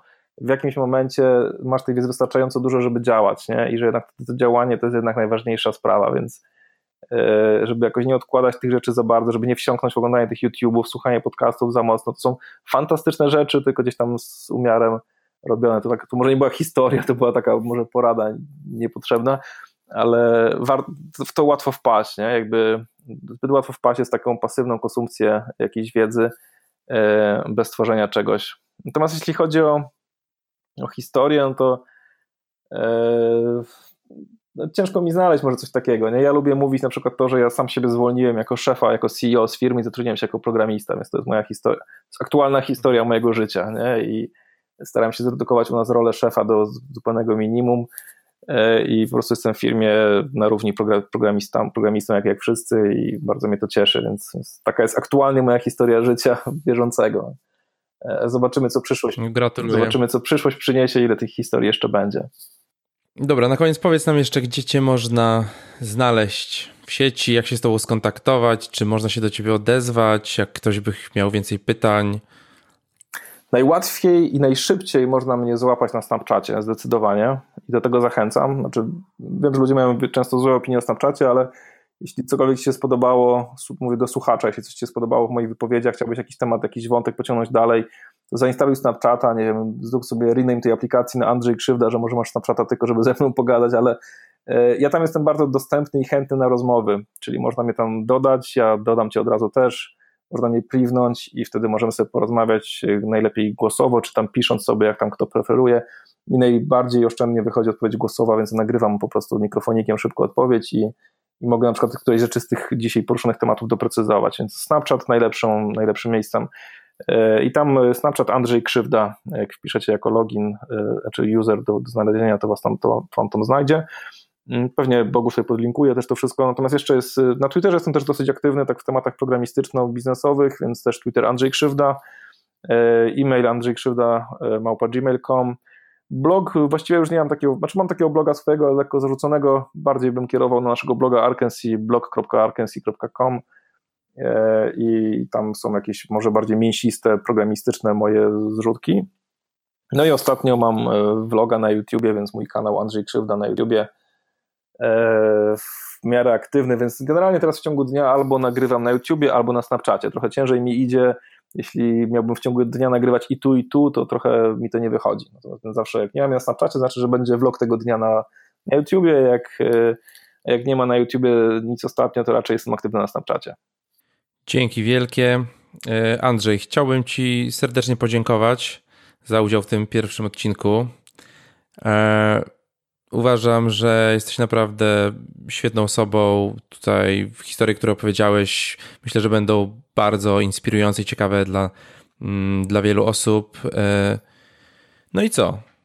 Do zobaczenia na Snapchacie. Dziękuję bardzo za zaproszenie. Cieszę się, że mam coś wygadać. E, mam nadzieję, że komuś się podobało. Także jeszcze raz, jeśli ktoś chciałby się skontaktować albo powiedzieć po prostu cześć albo po prostu dzięki, to na Snapchata zapraszam i tam się zobaczymy. Ale Bogusz, Tobie życzę powodzenia z tym podcastem. Trzymam mocno kciuki. Jestem pewien, że będą tu jeszcze świetne kolejne odcinki. Dzięki i do usłyszenia. Cześć. I jak Ci się podobało? Napisz koniecznie w komentarzu, co myślisz o pierwszym odcinku. Linki do rzeczy, o których wspominamy, znajdziesz w notatkach do tego odcinka pod adresem startupmyway.com ukośnik 1, tak jak pierwszy odcinek podcastu. Dzięki za poświęcony czas i do usłyszenia w następnym odcinku podcastu Startup My Way.